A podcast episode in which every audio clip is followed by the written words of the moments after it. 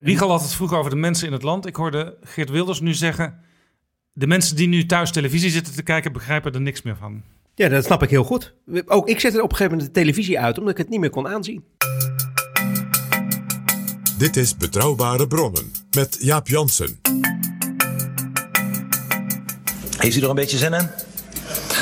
Zullen Heel we, erg. Zullen we maar beginnen dan? Lijkt me heel goed. Goed. Het Nederland van Mark Rutte is een ziek land. De suggestie van in wijken is er een probleem en dat gaan we nu met z'n allen ook problematiseren. Die werp ik ver van me en ik zeg tegen het kabinet: lees het regeerakkoord nog maar eens goed. Dat gaan we dus niet doen. Voorzitter, dit, dit, soort, dit soort cynisme en haakske zever over woorden en trucjes, sorry hoor. Ik kom hier gewoon, ja, dit is cynisch, ja. Want die mensen hebben er geen klap aan. We eindigen dan het debat waarbij de heer Pechtold zegt... nou, het was een trucje, waarbij ik een inhoudelijk voorstel doe en vraag om een reactie. U kiest woorden, u kiest sferen, u kiest toon... en vervolgens na deze dag hebben we geen klap gedaan voor die kinderen... die op een vierde nog geen Nederlands praten. Oh, jawel. We hebben geen klap gedaan voor die mensen die onze vrijheid opgroeien... en de vrijheid zouden moeten hebben. U heeft hier een moreel verheven dus debatje gevoerd met mij... en op inhoud heeft u niks toegevoegd en geen klap gedaan. Als ik zie wat dit kabinet doet, denk ik, goddank dat we niet bij zitten. Iedereen hier in deze zaal heeft mij achter de schermen toegefluisterd. Het net zo belachelijk en net zo verschrikkelijk en net zo'n idiote tijdsverspilling te vinden als ik. Voorzitter, wat we zien is eigenlijk vier koorballen die zich misdragen op een feest. Het haantje richt schade aan. Want het moet en het zo. En ja, de premier is eenzaam op dit punt. Hij is degene die gelooft in deze maatregel. Samen met zijn eigen vezels en Paul Polman. Wat een arrogantie, zou ik willen zeggen tegen de heer Dijkhoff. Ja, eh, u, u herkent het als geen ander. Tja, fragmenten uit de algemene politieke beschouwingen over de troonrede en de begroting voor 2019.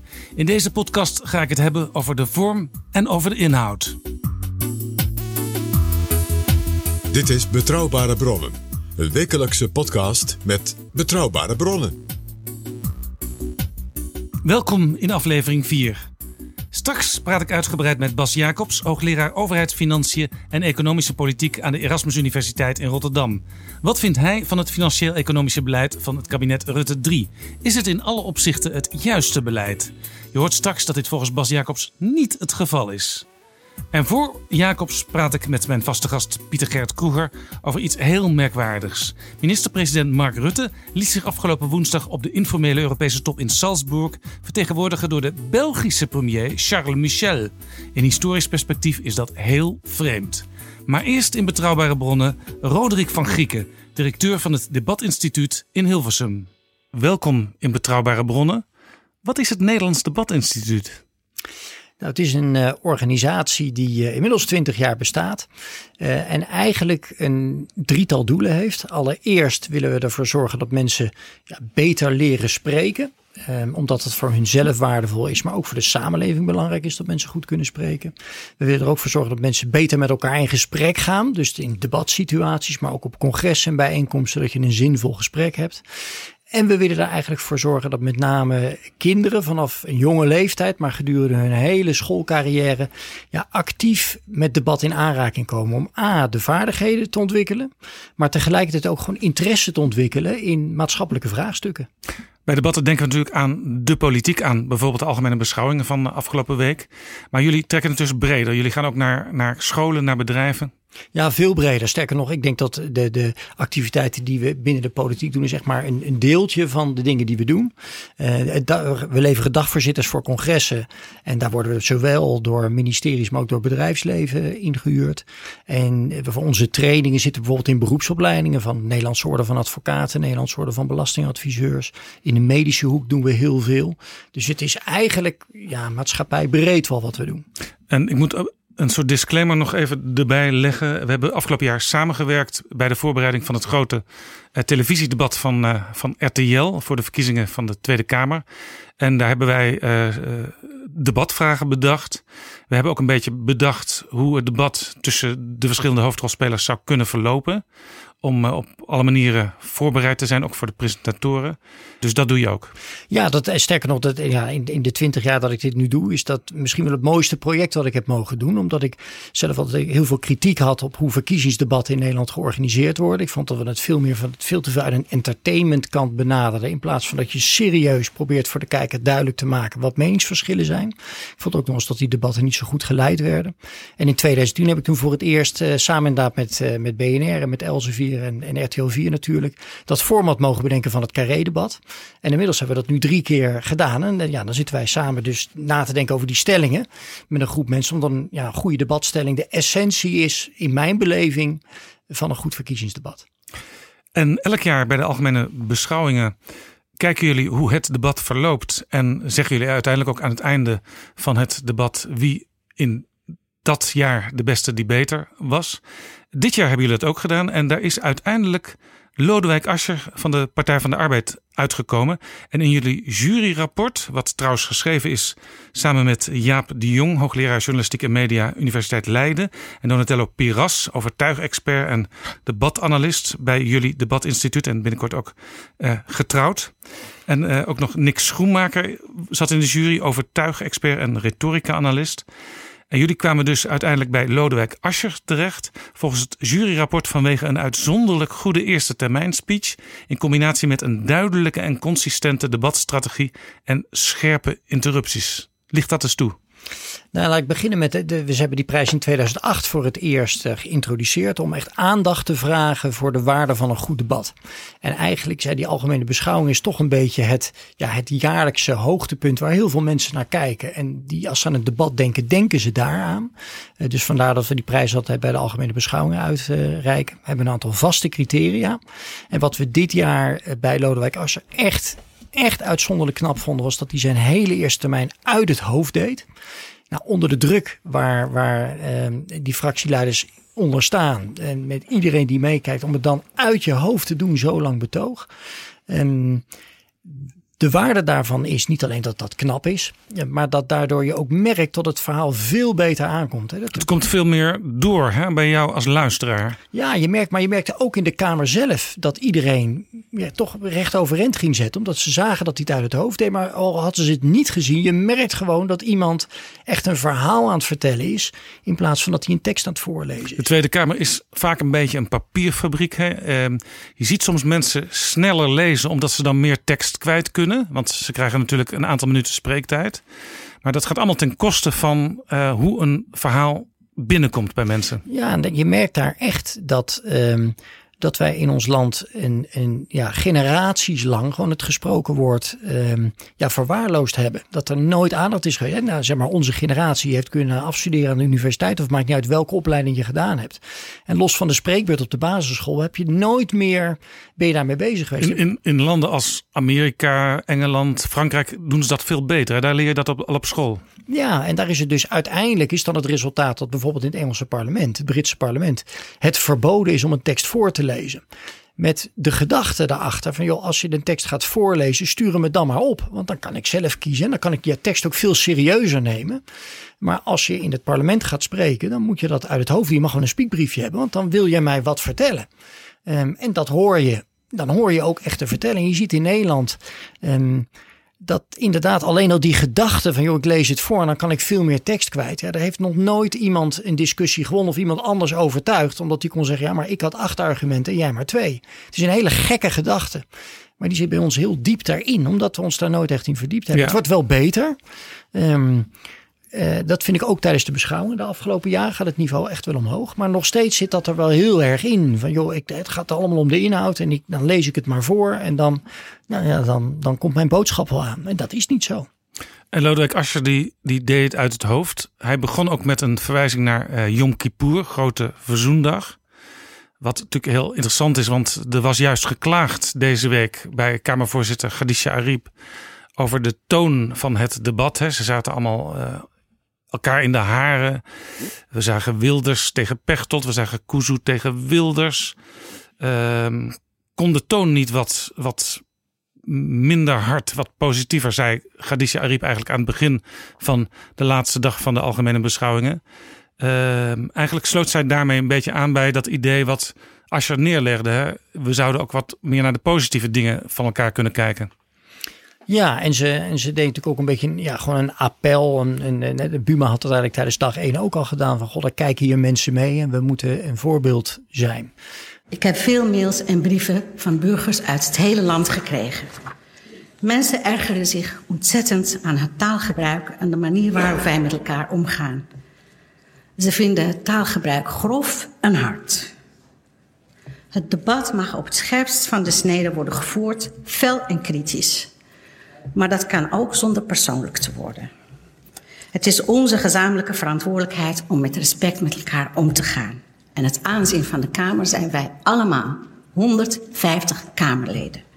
Daar ben ik het helemaal mee eens. Tegelijkertijd vind ik wel dat een, een, ja, een volksvertegenwoordiger, die moet toch vooral zijn eigen tekst en taal kunnen kiezen. En dan is het zijn achterban die hem daarop moet afrekenen. Dat is reden één. Eh, de tweede reden is dat het uiteindelijk heel arbitrair blijft wat dan wel kan en wat niet kan. En alle tijd die je gaat besteden om, om met elkaar te bespreken wat kan wel en wat niet, ben je niet met de inhoud bezig. En ik denk als je hier nou maar geen aandacht aan besteedt en nou laat mensen dan maar roepen, dan wordt het vanzelf wel minder. Ja, je ziet ook dat Kamervoorzitters in de loop van de jaren daarmee geworsteld hebben. De ene kamer, Kamervoorzitter was strenger dan de andere. Maar soms kwam het ook weer als een boemerang terug. En Ariep heeft er eigenlijk voor gekozen om eigenlijk zo min mogelijk in te grijpen. Af en toe een opmerking te maken. Maar ze, ze, ze, straft Kamerleden niet. Ja, nee, ik vind dat heel verstandig. Dus ik, eh, A, het, het wel als het in haar beleving de spuigaat uitloopt, het even benoemen. Zeggen van, goh, nou het kan wel een tandje hoger. Maar niet verbieden en ook niet ingrijpen. Omdat je, ja, het is arbitrair en mensen moeten toch hun eigen taal kunnen kiezen. En iedere keer dat je erop ingaat, heb je het eigenlijk niet meer over de inhoud. Nog even over Lodewijk Asscher. Hij begon dus met Grote Verzoendag. Hij had een, een speech waar jullie veel waardering voor hebben. Uh, nou kijk je natuurlijk als debatwatcher van hoe komt iemand over en trekt die mensen over de streep die zitten toe te kijken. Hè? Zijn er meer mensen achter hem gaan staan als het debat ten einde is? Een ander ding in een debat is natuurlijk, uh, krijgt iemand iets voor elkaar? Is, is dat als je gelukt? Dat geloof ik niet. Ik geloof niet dat Rutte nou ergens echt toezeggingen heeft gedaan. Maar het gaat erom dat je in zo'n debat, wat natuurlijk door, door de meeste mensen niet van A tot Z bekeken wordt. Um, uiteindelijk ziet men alleen maar wat door media gefilterd wordt. En je moet proberen dan wel te zorgen dat je een consistente boodschap afgeeft. En dat deed Asscher wel heel erg goed. Dus zijn, zeg maar, die, die verzoenende boodschap en het uitstralen van ik wil ook kijken waar ik kan samenwerken. Dat heeft hij wel twee dagen consistent volgehouden. En hij heeft ook tegelijkertijd een paar keer wel heldere beelden neergezet um, van het kabinet op het moment dat hij, nou ja, dat hij vond dat ze de verkeerde afslag namen. En daar gaat het uiteindelijk om in een debat. Wat was, wat was een helder beeld wat hij neerzette? Bijvoorbeeld? Nou, ik vond bijvoorbeeld een heel sterk moment toen die uh, aan de ene kant natuurlijk eindeloos samen met anderen de premier had aangevallen op die uh, afschaffing van de dividendbelasting. Daar ging Rutte met veel passie tegen in. En toen op een gegeven moment even later ging het over uh, kinderen met een achterstand in het onderwijs. En daar vroeg Asscher wat extra geld voor. En Rutte reageerde daar redelijk kort op. Van nou luister, ja, dat is er niet. En dat is natuurlijk vervelend, maar we gaan door. En toen vond ik een heel sterk citaat van Asscher dat hij zei: hey, dit staat toch wel een beetje in schreeuw contrast met de passie waarin u net sprak over de afschaffing van die dividendbelasting. Als ik dat nou vergelijk met wat u nu doet, dan zet dat wel een beeld neer. Daar kwam dus even Rutte in een schril licht te staan door eigen toedoen. En dat was natuurlijk het beeld wat iedereen hè, steeds naar voren wil brengen. Maar als het je dan lukt om dat mooi in één zinnetje op het juiste moment dat het ook aankomt even te benoemen, ja, dan vind ik dat heel knap. Iemand anders die ook uh, vrij consistent in het debat zijn geluid naar voren bracht was Geert Wilders.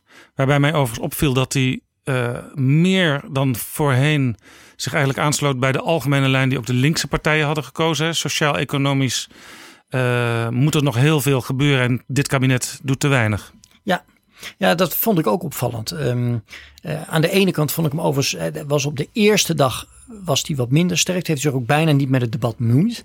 En ik vind als grootste oppositiepartij hoor je toch echt wel de hele dag aanwezig te zijn. Toen had hij ook natuurlijk dat dingetje met Pechtold, waar ja. die nog even op werd aangekeken door een aantal andere fracties. ja, wat ook privézaken ja, erbij halen. Ja, dus dat was ook wat minder sterk. Maar hij was op de tweede dag. Um, Dus op vrijdag, toen, toen was hij wel heel sterk en breed actief.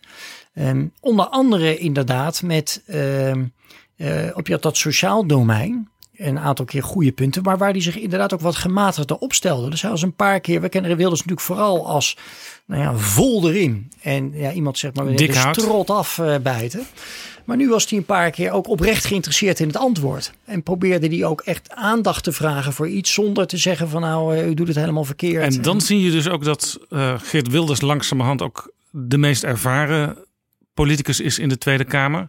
Hij weet hoe het spel gespeeld wordt. Hij weet hoe debatten eigenlijk behoren te zijn.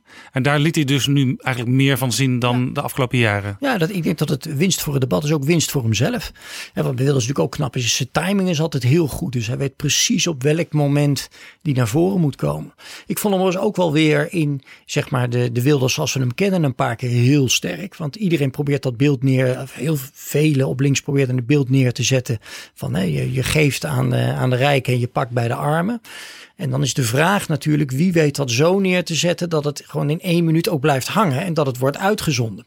Ja, dat lukt hem toch weer als een van de beste. Door gewoon een hele lijst te gaan noemen van bezuinigingen en van belastingen die omhoog zijn gegaan voor de gewone man. Dan gaat hij heel rustig, leest hij een lijst van wel twintig dingen voor. En je ziet dan ook dat Wilders eigenlijk uh, eigenlijk een lijstje maakt wat uh, Jesse Klaver in, op zijn kantinetour heeft kunnen opschrijven. Namelijk, wat is het probleem nu bij politieagenten, bij verplegers, bij uh, mensen in het onderwijs? Uh, ze werken keihard, ze krijgen relatief weinig salaris.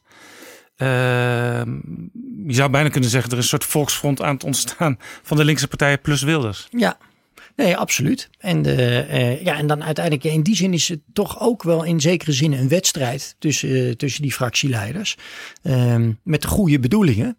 Maar je wil natuurlijk wel dat de manier waarop jij het zegt, dat dat overal wordt opgepakt. En daar zie je vaak dat Wilders dan toch het beste is. Omdat de anderen het vaak op een, laten we zeggen, intellectueel verantwoordere manier willen doen. Maar Wilders kan het wel zo verwoorden dat het snoeihard aankomt. Maar ja, je onthoudt het wel. Deel jij mijn observatie dat als je kijkt naar wie er het, vaakst aan de interruptiemicrofoon stond, dat dat Jesse Klaver was van GroenLinks?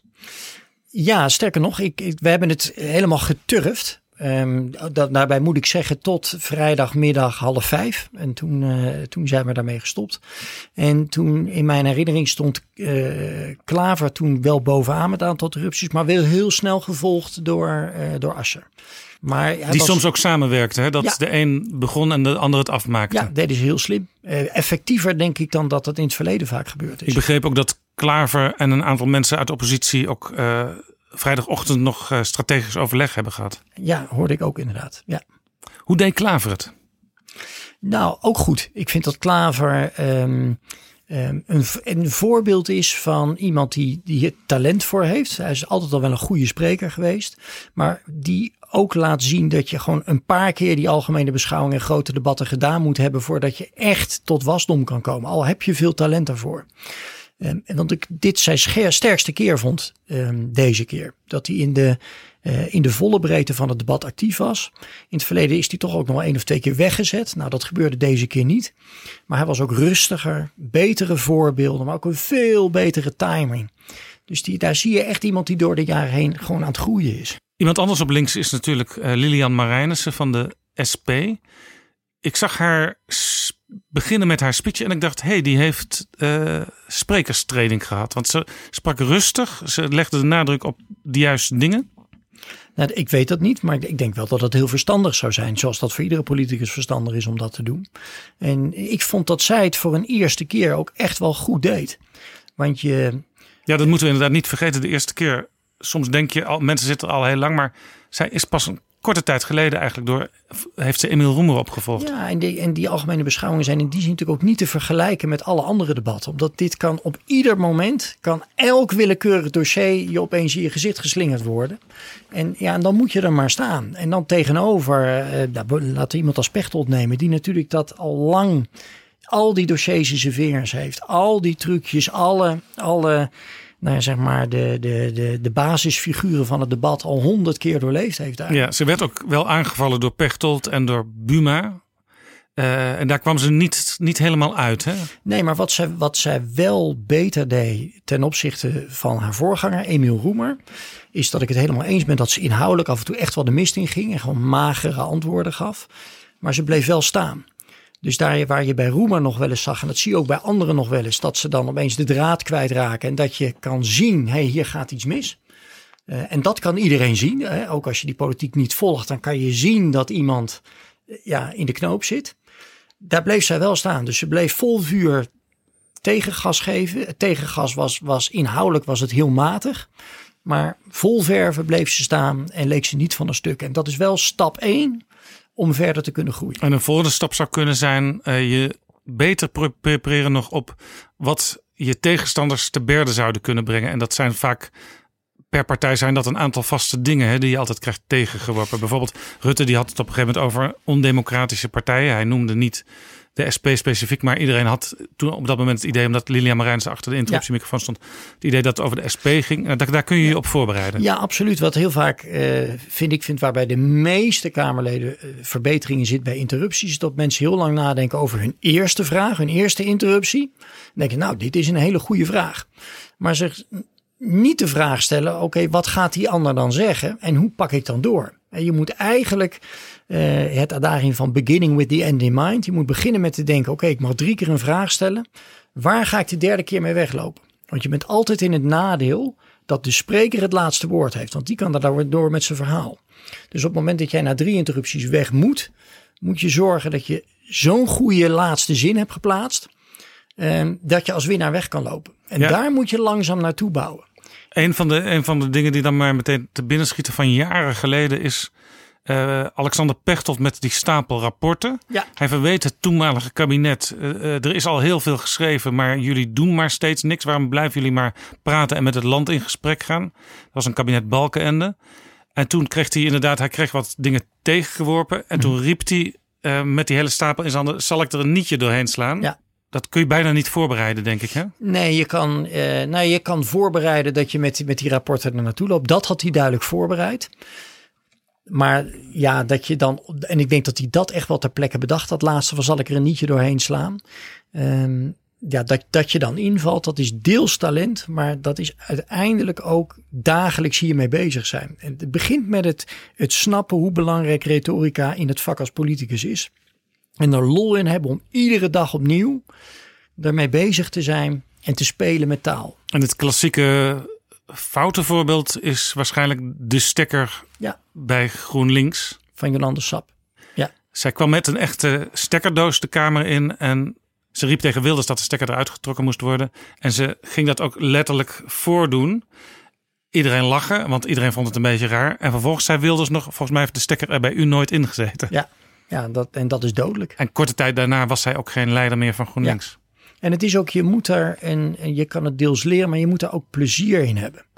Dus je moet het ook leuk vinden om, om, om zo'n, ja, toch zoiets uit te halen. Dat vond ik bij Job Cohen altijd. Die, die had ook echt geen plezier in het debat. Die vond dat gewoon niet leuk. En bij Balkenende had ik dat gevoel ook altijd als die er als premier stond. Die vond het gewoon niet leuk om te doen. Die vond het toch een vorm van corvée. Ja, bij Job Cohen zag je ook als hij op het spreekstoel stond... dat hij eigenlijk het liefst wilde dat hij zijn hele speech gewoon in één keer ja. kon houden zonder interrupties. Ja. Overigens zou ik daar voorstander van zijn. Ik zou er voorstander zijn bij alle debatten. Dat je jouw eerste termijn, het mag korter. Volgens mij heb je echt geen 25 minuten nodig. Dat iedereen bij wijze van spreken 15 minuten krijgt. Dat je de kans krijgt om jouw hele verhaal te vertellen. En dan daarna de interrupties. Omdat het, het, het doel ook voor mij als kijker thuis is. En daar moet je van uitgaan, want daar doe je het voor. Hè, voor het, het, volk. Um, het is de volksvertegenwoordiging. Dat, je, dat ik de kans krijg om even te horen. Wat is nou de redenering? Wat is nou het verhaal van nou, Job Cohen in dit geval? De Kamervoorzitter probeerde dat ook een paar keer bij de minister-president. Dan vroeg ze aan de premier. Heeft u een blokje? Uh, ja.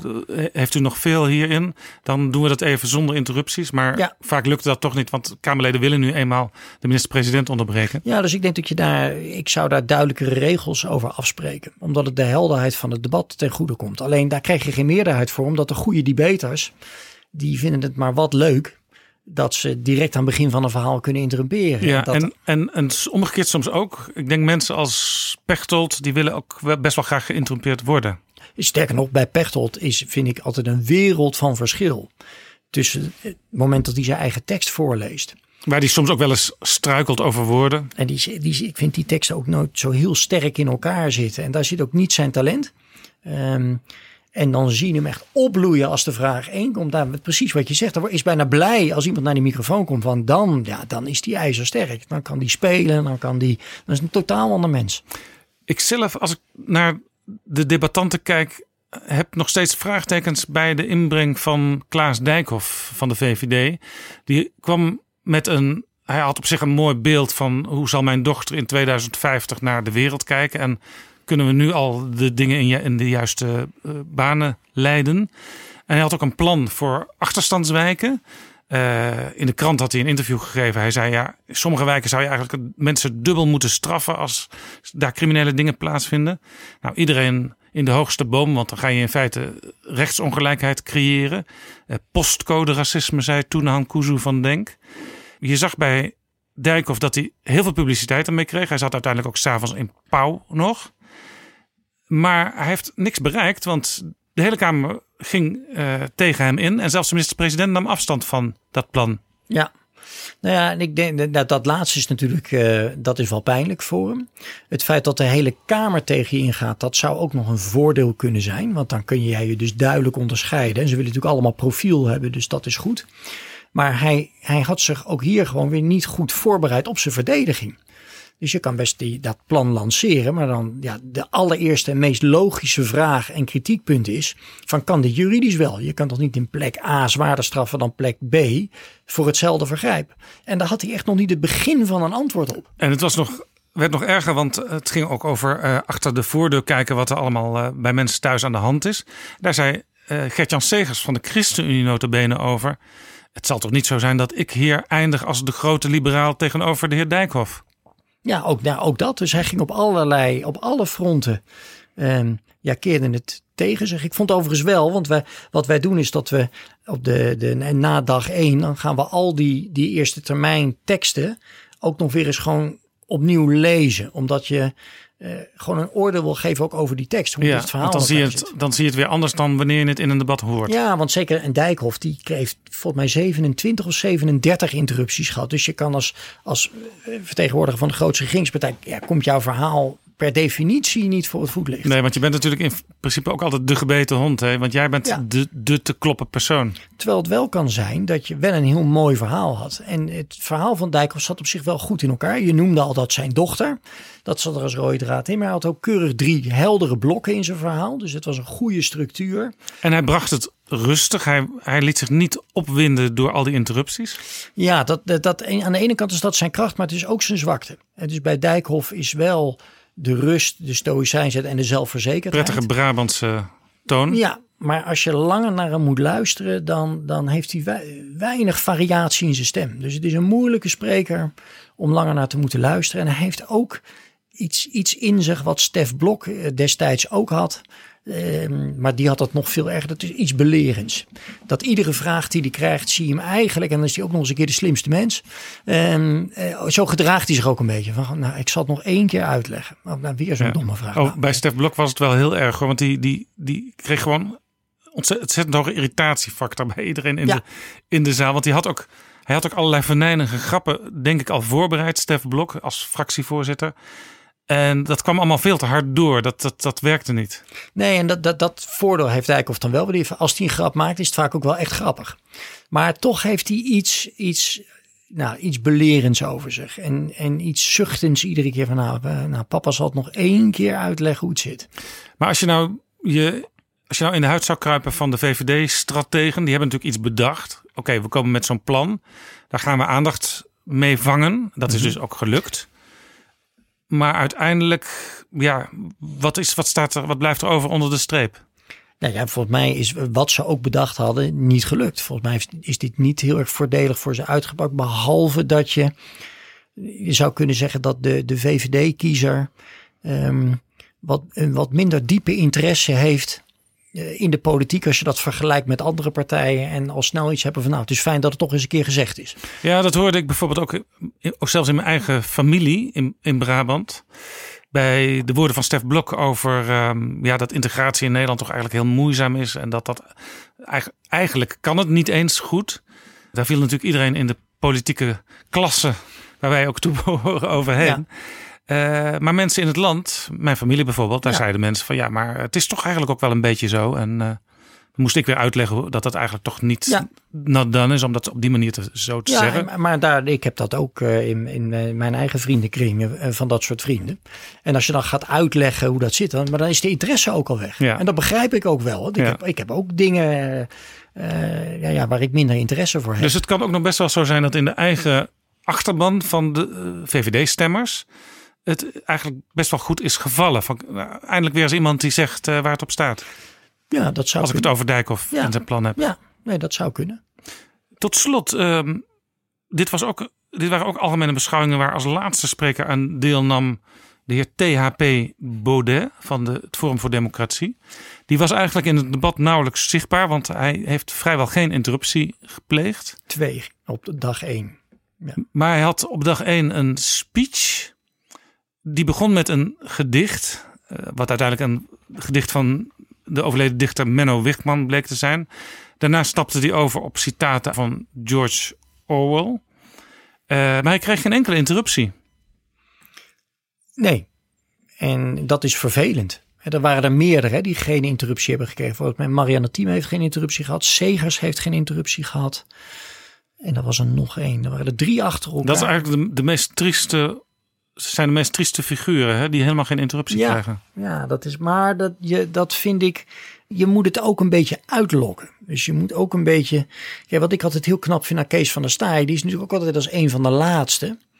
Maar die weet wel de zaal weer tot leven te brengen. En dan komt er op een gegeven moment vanzelf van een interruptie, omdat je dan ook een bepaalde gunfactor Ja, je hebt, je hebt mensen, je hebt altijd iemand in het parlement en dat is vaak iemand uit de kleine christelijke partijen. En dat is nu al heel lang Kees van der Staaij.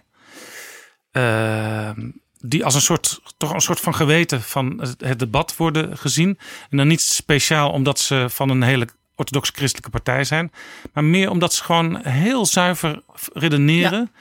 En vaak ook een soort toch op, tamelijk objectief oordeel kunnen geven over de gang van zaken. Ja, en dat, dat, is, dat geldt zeker voor SGP'ers. Wij, wij, wij trainen heel veel gemeenteraden in het land. En daar... Um, merk je dat SGP'ers A heel goed kunnen debatteren, omdat er echt een intrinsieke interesse echt is in de mening van de ander. En daar ook echt naar willen luisteren en ook in mee willen denken. Dat wil niet zeggen dat ze hun eigen standpunt veranderen, maar ze willen het heel graag horen. Dat merk je bij Kees van der Staaij ook. Die stelt gewoon echt oprecht geïnteresseerde vragen. Um, en dat, dat geeft ook lucht in een debat. Dat er... En hij heeft ook een hele aparte positie altijd, want uh, Klaver die maakt een groot punt van die dividendbelastingafschaffing. Hij zegt: Ik kom met een herstelwet om dat ding weer, om die hele afschaffing weer terug te draaien. En pas dan krijgt u straks mijn steun in de Eerste Kamer. Mocht u die zoeken na de Eerste Kamerverkiezingen. De SGP heeft gezegd: Ja, wij doen daar niet aan mee. Bleek de enige oppositiepartij te zijn die zich dus niet bij Klaver aansloot. Maar Van der Staaij zei wel weer: uh, de argumenten van het kabinet van premier Rutte voor die afschaffing van die dividendbelasting worden steeds dunner. Met andere woorden, hij zegt eigenlijk zien wij ook niet meer waarom je dat zou doen. Maar toch niet aansluiten bij de rest van de oppositie. Ja, ja maar daar geeft, geeft toch wel een, sub, ja, wel een subtiel signaal af. Het zou alsnog misschien wel een keer kunnen dat hij toch omgaat. Ja, en dat, dat vind ik dan zelf altijd wel weer mooi. Dat ook dat soort partijen zijn ja, die niet prachtig. meemarcheren, maar Ja. wel een hele eigenzinnige positie innemen. Ja. ja, en dan nog even over, over Baudet, want daar hadden we het net over. De, de, zijn betoog had op zich, zat dat betoog toen we dat nog een keer gingen nalezen, ehm, wel goed in elkaar. Hij had wel hij had natuurlijk maar één boodschap. En dat is dat het eigenlijk een schijnvertoning is wat we hier doen. Ja, hij, ze- hij zei ook in de wandelgangen, dus meteen achter de grote zaal, hoor ik eigenlijk van iedereen dat ze dit maar een ritueel vinden met Ja. die, die spreker, die andere spreker, de minister-president die er weer op ingaat. Maar hoor jij dat, want jij bent natuurlijk de debatdeskundige, hoor je dat ook wel eens van jouw mensen in het land? Van ja, wat is het eigenlijk toch een ritueel daar? Ja, ik denk dat voor heel veel mensen de, de voornaamste vraag is: van, ze weten toch op voorhand al wat de uitkomst is. Eh, En mijn antwoord is dan altijd: ja, dat is bij de meeste debatten zo. Niet met alle debatten, maar wel met de meeste debatten. Maar het doel van dat debat is ook niet primair meestal om de anderen te overtuigen in het parlement. Maar is om aan de achterban uit te leggen waar het meningsverschil in zit en waarom. Even de krijtlijnen voor het komende parlementaire jaar neerzetten. Ja, daar doe je het voor. En dat is natuurlijk in heel veel debatten. Weet je van ja, de plan gaat door. Want de, de coalitie die gaat natuurlijk allemaal voorstemmen. Dus het doel van het debat is niet zozeer om, om dat plan tegen te houden. Maar iedere keer weer uit te leggen. Nou, als wij het zouden doen, zou dit het alternatief zijn. En dit is waarom we het een verkeerd plan vinden. En dat, ja, dat, dat, is dat een rituele dans? Dat zit er voor een deel wel in. Maar uiteindelijk is dat wel de essentie van democratie. Helemaal tot slot. Een van de allerbelangrijkste deelnemers aan zo'n debat is natuurlijk de minister-president zelf. Hij is de enige die mag spreken namens het kabinet. Hij keek ook af en toe achterom naar zijn ministers en staatssecretarissen als hij even een detail moest belichten in het debat. Wat mij opviel was dat Rutte ja, eigenlijk toch nog steeds op grote hoogte staat als het gaat om het van zich afschudden van kritiek in zo'n debat. Ja, ik, dit, dit, dit is echt een ongekend talent. Het blijft een genot om naar te kijken. Um, hoe deze man met zo ongelooflijk veel flair en zoveel, hij is echt de, gewoon de dirigent van die hele kamer. Hij bepaalt wanneer het grappig wordt, hij bepaalt, wanneer het weer serieus wordt. Er zit een mate van onverwachtheid altijd in, dus hij kan een paar keer voorspelbaar reageren, maar dan opeens kan hij ook weer een uithaal geven. Hij heeft natuurlijk een ongelofelijke dossierkennis en kan op alles over meepraten. Ehm, maar vooral het plezier wat hij uitstraalt. En wat toch ook nu, want ik had van tevoren dacht ik van nou ja, iedere politicus heeft zijn houdbaarheidsdatum ook binnen het parlement. Rutte zit inmiddels acht jaar op die plek. Dat is een lange tijd. Ja, er komt een moment dat het ook in het parlement zich tegen hem gaat keren. Maar dat is toch echt nog niet bereikt. Ik zag ook toch iedereen ja, eigenlijk ook weer met een soort van plezier naar kijken. Hoewel ze het, het natuurlijk oneens met hem zijn. Ja, hij heeft, hij heeft enkele technieken. Een van die dingen die hij eigenlijk nu noemt is hij kan alles met alles verbinden. Ja. Maar ook eh, vaak worden er in zo'n debat hele specifieke vragen gesteld. En mevrouw Cornelissen, die heeft geen. Haar pensioen stijgt al jaren niet meer. Uh, wat Rutte dan wel gaat doen, is ook een aantal keren compassie tonen voor mevrouw Cornelissen. Maar hij gaat het toch weer algemeniseren. En dan noemt hij bijvoorbeeld natuurlijk als het om koopkracht gaat, ja, 96% van de mensen gaat erop vooruit, dit en dat. En ja, misschien vallen er wat mensen buiten de boot, maar daar doen we op een andere manier weer iets aan. Zo masseert hij eigenlijk alles weg. Ja, en, en, en ja, het is natuurlijk eigenlijk ja, als je de retorisch bekijkt, hoe het hem toch lukt om die, die afschaffing van de dividendbelasting, waar je volgens mij als je er objectief naar kijkt, die toch echt heel weinig bewijsmateriaal heeft om het, om het hard te kunnen maken. En er veel meer bewijsmateriaal aangevoerd kan worden waarom het misschien waarom het een slechte maatregel is of waarom het niet gaat werken.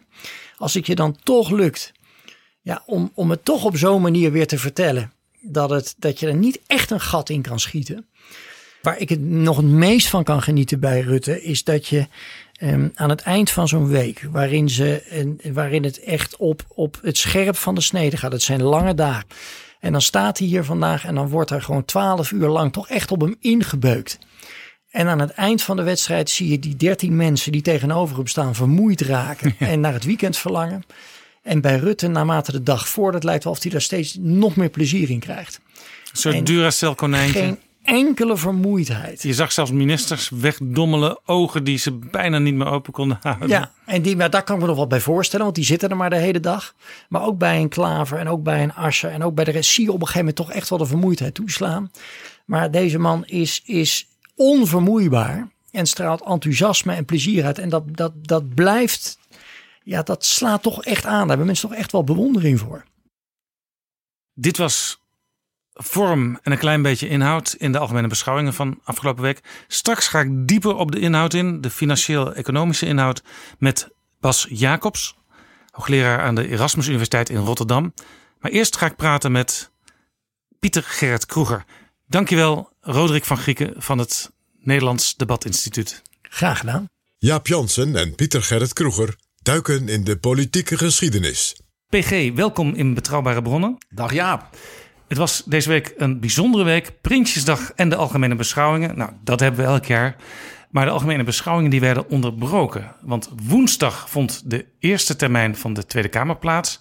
En pas vrijdag het antwoord van de minister-president en de tweede termijn. Want de hele Donderdag was het stil in de plenaire zaal van de Tweede Kamer. Toen was de minister-president in Salzburg op een speciale informele top van de Europese regeringsleiders, waar onder andere de Brexit aan de orde was. Ja, uh, een historisch moment. in de Nederlandse politieke en parlementaire geschiedenis. Laten we er niet omheen draaien. Het, er is nu openlijk dus vastgelegd dat het formeel overleg uh, intensief in Europa belangrijker is dan het nationale beleidsdebat. De Europese Unie gaat boven wat er in de nationale politiek gebeurt, zelfs in de belangrijkste parlementaire week van het jaar. Ja, en dan ook nog, dus niet een bijvoorbeeld uh, grote eurotop met, met, met twintig verschillende onderwerpen. En dit een informele eurotop, die dus begon met een diner, waarin mevrouw May nog één keer als haar, haar pitch kon doen. En dan natuurlijk informele gesprekken. En de, de volgende dag, daar was Rutte wel bij. En het interessante was, op de, het begon dus inderdaad al op woensdag. Toen waren wel de algemene beschouwingen in Nederland. En de minister-president Rutte had afgesproken met zijn uh, Belgische collega Charles Michel... dat die aan tafel namens Nederland het woord zou voeren. Ja, ik bedoel, ik zei al, een historisch uh, moment. Dit is dus het nummer twee historisch moment. Want ja, als, als, als historicus word ik helemaal blij bij deze gedachten. Uh, kijk, de, de, Belgische premier, of net als uh, Rutte, een liberaal. Dus die begrijpen elkaar politiek goed. Een Franstalige liberaal die ook wel Nederlands spreekt. Sterker, hij heeft in Amsterdam, aan de Universiteit van Amsterdam, rechten gestudeerd. Uh, en die, die ging dus namens Nederland met de Europese collega's en vooral dus met mevrouw May in discussie over de afscheiding van Engeland van Europa.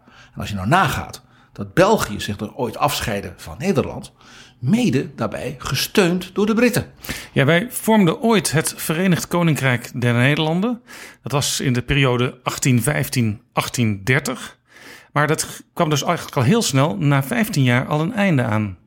Ja, dat is, uh, daar, daar kun je natuurlijk heel verdrietig over zijn als je uh, van de zuidelijke Nederlander houdt zoals ik. Ik heb jaren in Brussel gewoond, dus dat is toch een pijnlijk punt. Maar als opera-liefhebber uh, is er iets wat veel vergoed. België is het enige land in de wereld, in de geschiedenis, dat is ontstaan door rellen tijdens een opera-uitvoering in het operahuis.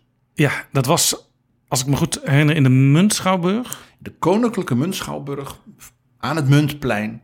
En dat was, grappig genoeg, een gala-voorstelling voor het 15-jarig regeringsjubileum van koning Willem I. Dus er viel wat te vieren, maar blijkbaar was het ook meteen aanleiding voor een aantal mensen in de zaal om te revolteren. Ja, zeg maar de, de, de LSVB van, uh, van, van, van, van Brussel uh, was van plan om te demonstreren tegen het Nederlands bewind.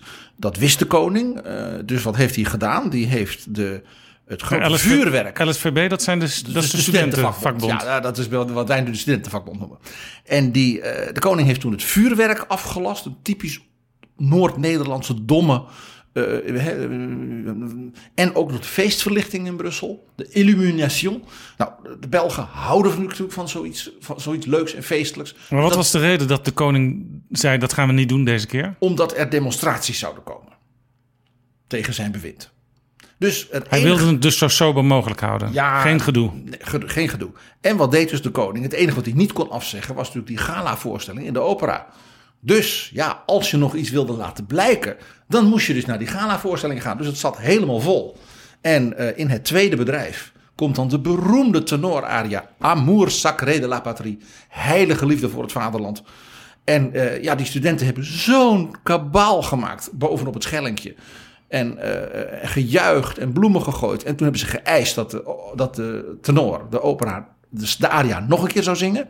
Dat heeft hij goed gevonden. Maar ja, je kunt er niet blijven bisseren. Want ze, nou, toen werd er dus gedoe en demonstratie. Er is gevochten in de foyer van de opera. De politie is dus met, met de wapenstok gaan meppen op het plein van de opera tegen die studenten. En het Nederlands bewind was binnen de kortste keren ten einde. Was er speciale reden waarom uh, dat lied aangeheven werd. Amour sacré de la patrie. Je zou dus kunnen zeggen een vaderlandslievend lied. Misschien is de vraag hierbij welk vaderland werd er bedoeld? Nou, de opera heette La Muette de Portici van een Franse componist, meneer Aubert. Het stuk was heel nieuw, het was dus een modern stuk. Het werd uitgevoerd. La Muette is de stomme? Het meisje, dus een meisje dat niet kon praten. Maar door haar verliefdheid op de hoofdpersoon, dat is uh, een, een visser, een rebel, een aanvoerder van de jongeren in Napels, Portici is een vissersdorp bij Napels tegen de onderdrukkende koning van Spanje. Nou, je ziet al die studenten konden zich helemaal identificeren. Die dachten, wij, wij kennen nog een onderdrukkende koning. Die was dan de koning van Hispanje altijd geëerd, ook dat nog. En uh, dat, dus, dus die, die, die, die visser Masaniello, hij heet ook prachtig, dat zingt ook lekker, Masaniello. Hè? En uh, dat, dat, is dus de held, en dat is natuurlijk een, een, een lyrische uh, tenor. En die zingt dan als zijn zusje is gevangen genomen. Uh, en dan ook nog door een schurkachtige politiechef natuurlijk wordt gedwongen de liefde met hem te bedrijven of iets dergelijks. Dan zingt hij die aria dat hij dus voor het vaderland en voor de eer van zijn zus wil sterven. En ik, ik, ik als opera-liefhebber, ik moet even hoor, ik, ik, ga hem even in het Frans voorlezen. Want de tekst van die aria is, dan begrijp je waarom die studenten helemaal losgingen daar in die zaal. Wat dan? Mieux vaut mourir que rester misérable. Pour un esclave, est-il quelque danger? Tombe le joug qui nous accable. Et sous nos coups périsse l'étranger. Onder onze klappen zal de vreemdeling sterven. Amour sacré de la patrie. Rends-nous l'audace et la fierté. À mon pays, je dois la vie. Il me devra sa liberté. Aan mijn vaderland heb ik het leven te danken. Ik zal hem zijn vrijheid geven. Nou, je begrijpt. Dat was dus La Muette de Portici. PG, laten we even luisteren.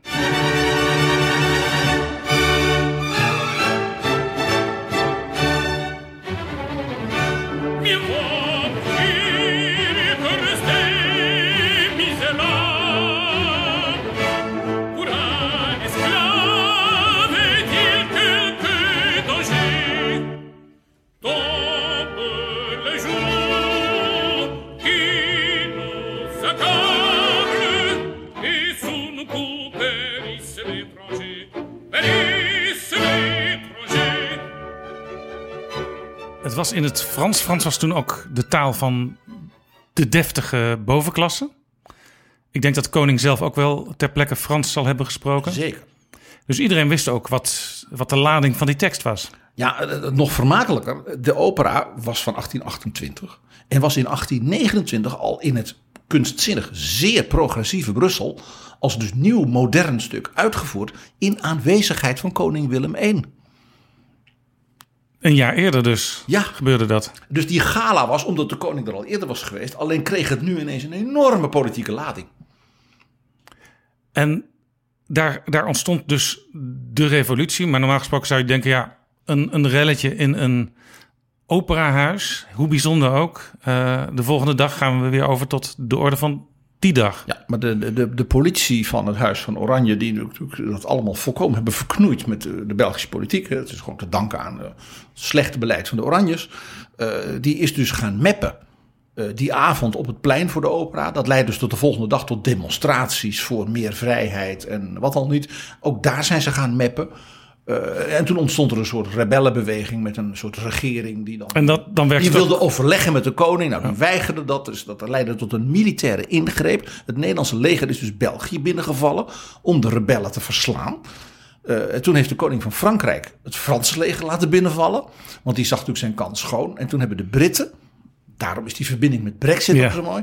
De Britten hebben toen ingegrepen. Die hebben tegen Frankrijk gezegd: doe dat nou niet. Tegen Nederland gezegd: doe dat nou niet. En die hebben toen dus die Belgische nieuwe regering erkend. En hebben, hebben de Belgen ook hun koning gegeven. Dus het, het België eigenlijk zoals we dat nu kennen, dat was er waarschijnlijk niet op deze manier geweest als die Britten op dat moment niet een soort sussende werking hadden gehad. Uh, die Britten waar we nu weer afscheid aan nemen van zijn uh, bij de Brexit afscheid uit de Europese Unie. En de Belgen en de Nederlanders die het nu blijkbaar zo goed met elkaar kunnen vinden dat zij uh, op belangrijke momenten met één mond kunnen spreken. Ja, dus na de Belgxit van de 19e eeuw is dus een soort politieke verzoening tussen de Nederlanders en de Belgen rondom de, de brexit, die zo zeer is dat dus de Nederlandse premier zegt ik blijf in Den Haag voor het debat, want ik moet toch echt luisteren naar Henk Krol en Lilianne Marijnissen. Uh, en uh, Charles Michel, de, de liberaal uit Brussel, die zal het Nederlandse standpunt, dat zal hij heel goed doen. Het meest verbluffende was natuurlijk dat er dus geen Kamerlid die avond een vraag heeft gesteld. Wat gaat hij daar zeggen? En kan dat wel? En hoe is u dat? Heeft u dat met hem afgestemd? Nee hoor. Ja, want aan zo'n tafel worden altijd een aantal uh, ja, korte opmerkingen gemaakt door de mensen die aan tafel zitten. Dus dat wordt van tevoren uitgebreid doorgesproken. Uh, daar wordt, omdat het informeel is, waarschijnlijk ook al wel echt een beetje ge, ge, gediscussieerd. Uh, maar donderdag was Rutte natuurlijk wel in Salzburg, want daar werden echt spijkers met koppen geslagen. Althans, dat had Theresa May, de premier van Groot-Brittannië, gehoopt. Maar eigenlijk kwam ze als een, als een geslagen hond, moest ze weer het vliegtuig naar Londen terugpakken. Even nog voor de opera-gekken. Dat diner, waar dus Rutte niet aan zat, maar wel de Belg, was in de opera. De mensen hebben misschien de foto's wel gezien. Dat was een grote ronde tafel. En dat is de opera Van waar de- de, beroemde Salzburger Oh, Festspielen ja. over worden gehouden. En die omgeving, dat is een rotspartij. Maar dat is toch eigenlijk een, een soort manege waar dat ja, plaatsvindt? dat was de, de, de dus in de rotsen uitgehouwen paardenrijschool van de baas van Mozart. De kardinaal van Salzburg. En zo zijn we dus weer terug in de opera. En van de 19e eeuw nu zelfs naar de 18e eeuw. Hoe kan het toch dat al die dingen met elkaar samenhangen en dat alleen jij dat ziet, PG? Dat komt omdat de cultuur van Europa door zijn diversiteit in nationale zin, ook in taalkundige zin, in traditie, zo ongelooflijk rijk is. En omdat we in Europa zo lekker dicht op elkaar wonen, we eigenlijk ook allemaal weer bij elkaar horen. En dat is natuurlijk toch het geheim van de Europese Unie. En dat geeft ook aan dat het een hele domme beslissing is geweest van eh, het Britse volk om uit de Europese Unie te willen stappen. Want we hebben gewoon een enorme hoeveelheid cultuurverwantschap.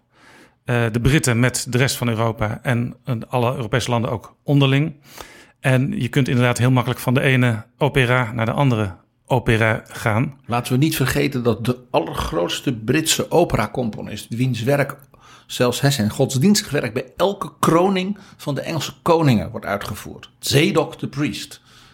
Wat bekend is bij elke Nederlander als de openingsmuziek van de Champions League. Maar dit terzijde. Ja. Dat dat is Georg Friedrich Händel, een Duitse jongen uit Halle, in wat nu eh, vroeger daarna Oost-Duitsland was, die al 17-jarige als pianogenie in Rome beroemd was. En daarna als operacomponist in Londen, als ware een soort eh, eh, ja, Andrew Lloyd Webber werd. Want die had dus zijn eigen operahuis met zijn eigen gezelschap en hij schreef zijn eigen opera's. En als we het toch over wat, wat meer populaire cultuur hebben. We zagen enkele weken geleden op de BBC-televisie The Last Night of the Proms. Dat is ook een jaarlijke, jaarlijkse traditie waar eh, allerlei volksliederen eh, luidkeels door het ganse publiek gezongen worden. En daar in toenemende mate zie je daar in die zaal, dat kunnen we gewoon hier thuis op de televisie zien, de Europese vlag zwaaien. Die wordt weliswaar bij de ingang op het plein uitgedeeld. Maar die mensen die naar de Last of the Proms gaan, die willen blijkbaar ook graag met die vlag zwaaien. Want ze, ze, ze overspannen bijna alle andere vlaggen. eh, bijvoorbeeld de Engelse vlag, eh, de Schotse vlag, noem ze allemaal maar op. Je, je ziet vooral tegenwoordig Europese vlaggen. Dat is ook wel bijzonder. Ja, dat, dat heeft natuurlijk ermee te maken. Ten eerste dat de bevolking in Londen in een grote meerderheid eh, tegen Brexit heeft gestemd. Eh, en ik denk toch ook wat, zeg maar, dan wat meer kunstzinnig, eh, cultureel geïnteresseerde Britten. eh, die, van klassieke muziek houden en zo misschien ook wel. Heel leuk. Elk jaar hebben ze dan één beroemde zanger of zangeres. die dan een aantal mooie liederen en aria's zingt. En dan natuurlijk meezingt met die patriotische dingen. En elk jaar mag zo'n persoon dan ook iets van zijn eigen nationale kleuren. Dit jaar was het Gerald Finley, de bariton een Canadees. En die had dus in zijn jasje, ging eerst dus de, de vlag van Engeland open. En dan scheurde hij open. En daaronder zat dus een enorme Canadese vlag. Nou, de Canadezen in die zaal, die ook nog met hun vlag die helemaal wild werden. Dan zie je dus hoe patriotisme iets heel moois kan zijn. En nationalisme, zoals François Mitterrand zo mooi zei, c'est la guerre. PG, jij zegt het komt ook door Londen dat heel erg zich verwant voelt met de rest van de Europese Unie. Er werd zelfs gegrapt meteen na de Brexit dat Londen zich zou willen afscheiden van Groot-Brittannië en zich zou willen aansluiten bij de Europese Unie, net als de Schotten dat willen. Eh, de, de burgemeester van Londen die heeft onlangs aangekondigd dat hij een tweede referendum wil, zodat de Britten op hun schreden kunnen terugkeren en gewoon in de EU kunnen blijven. Dat is heel opmerkelijk, want eh, dat is een beweging die een beetje van onderop eh, in Engeland naar boven is gekomen. En dat burgemeester Sadiq Khan zich daarachter heeft gesteld. Hij is van de Labour Party. Dat is daarom zo pijnlijk, precies, omdat het een week is gebeurd voor het Nationaal Congres. En de leider van de Labour Party, Jeremy. Corbyn, wil absoluut geen tweede referendum. Dus dit is ook nog een openlijke scheuring in de top van Labour. Ja, Jeremy Corbyn die zou het als oppositieleider Theresa May heel moeilijk kunnen maken als die handig zou opereren aangaande de Brexit. Uh, namelijk richting van eigenlijk willen wij dat helemaal niet. Uh, want dan is er uiteindelijk in het Lagerhuis niet eens een meerderheid meer voor de Brexit. Maar een, een groot deel van zijn achterban, dat zijn, zeg maar, de, is de arme working class. Ja, die heeft voor Brexit gestemd, dus hij kan daar nu niet ineens op terugkomen. En bovendien is Jeremy Corbyn een klassieke uh, neo-Marxist van de jaren 70 en haat de Europese Unie.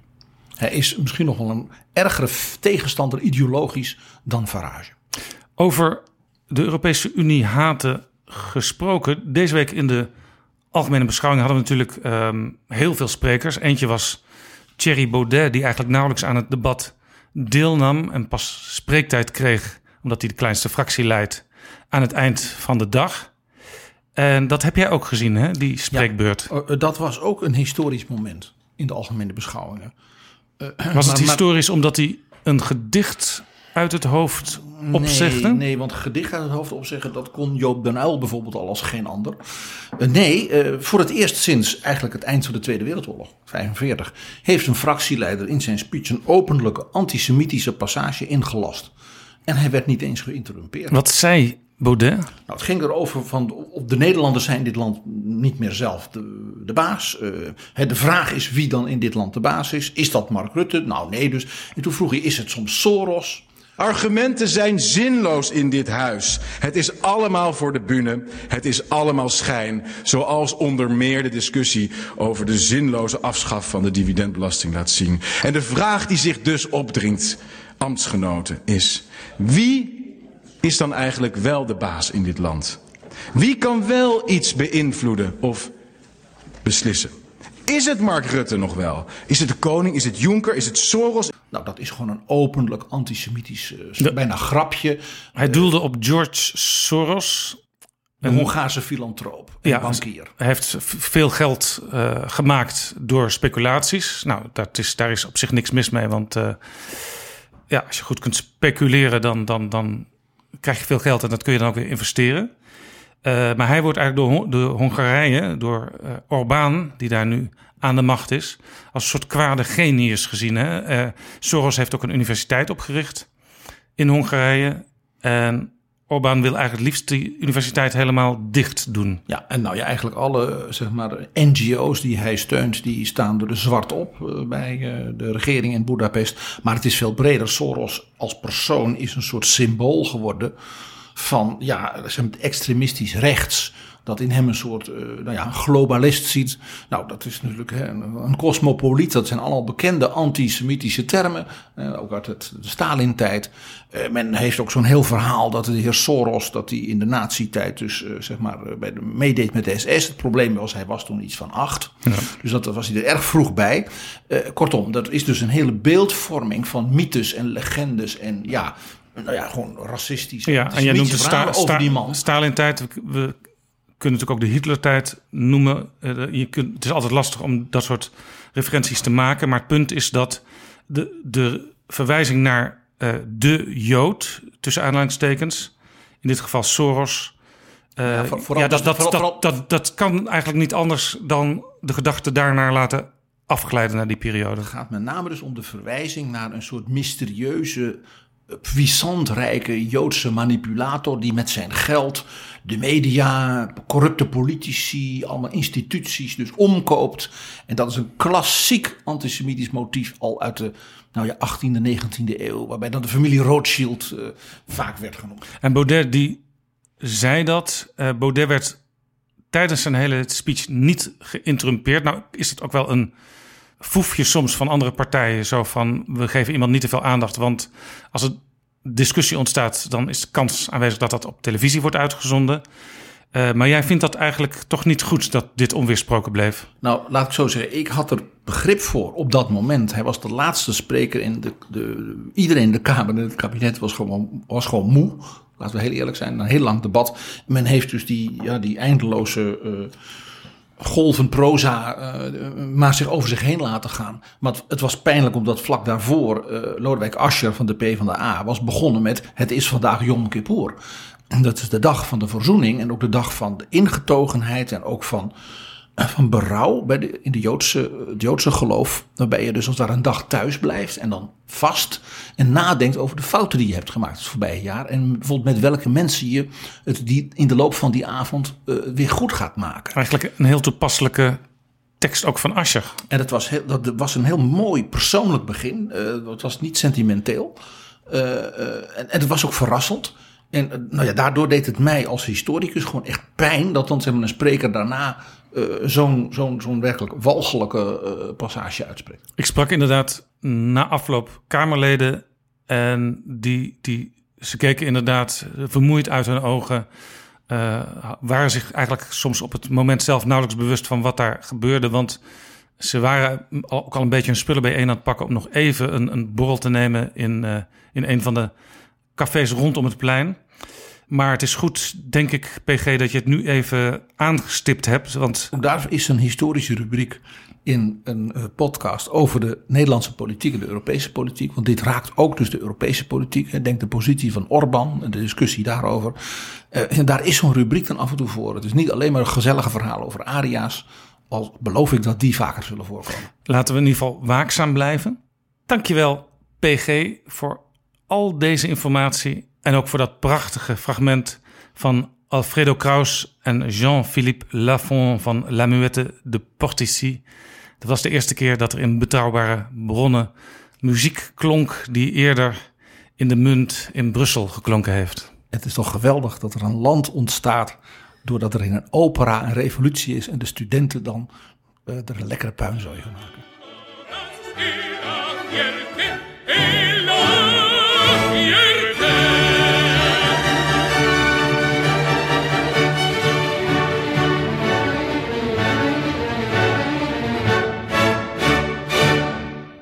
Dit is Jaap Jansen met Betrouwbare Bronnen.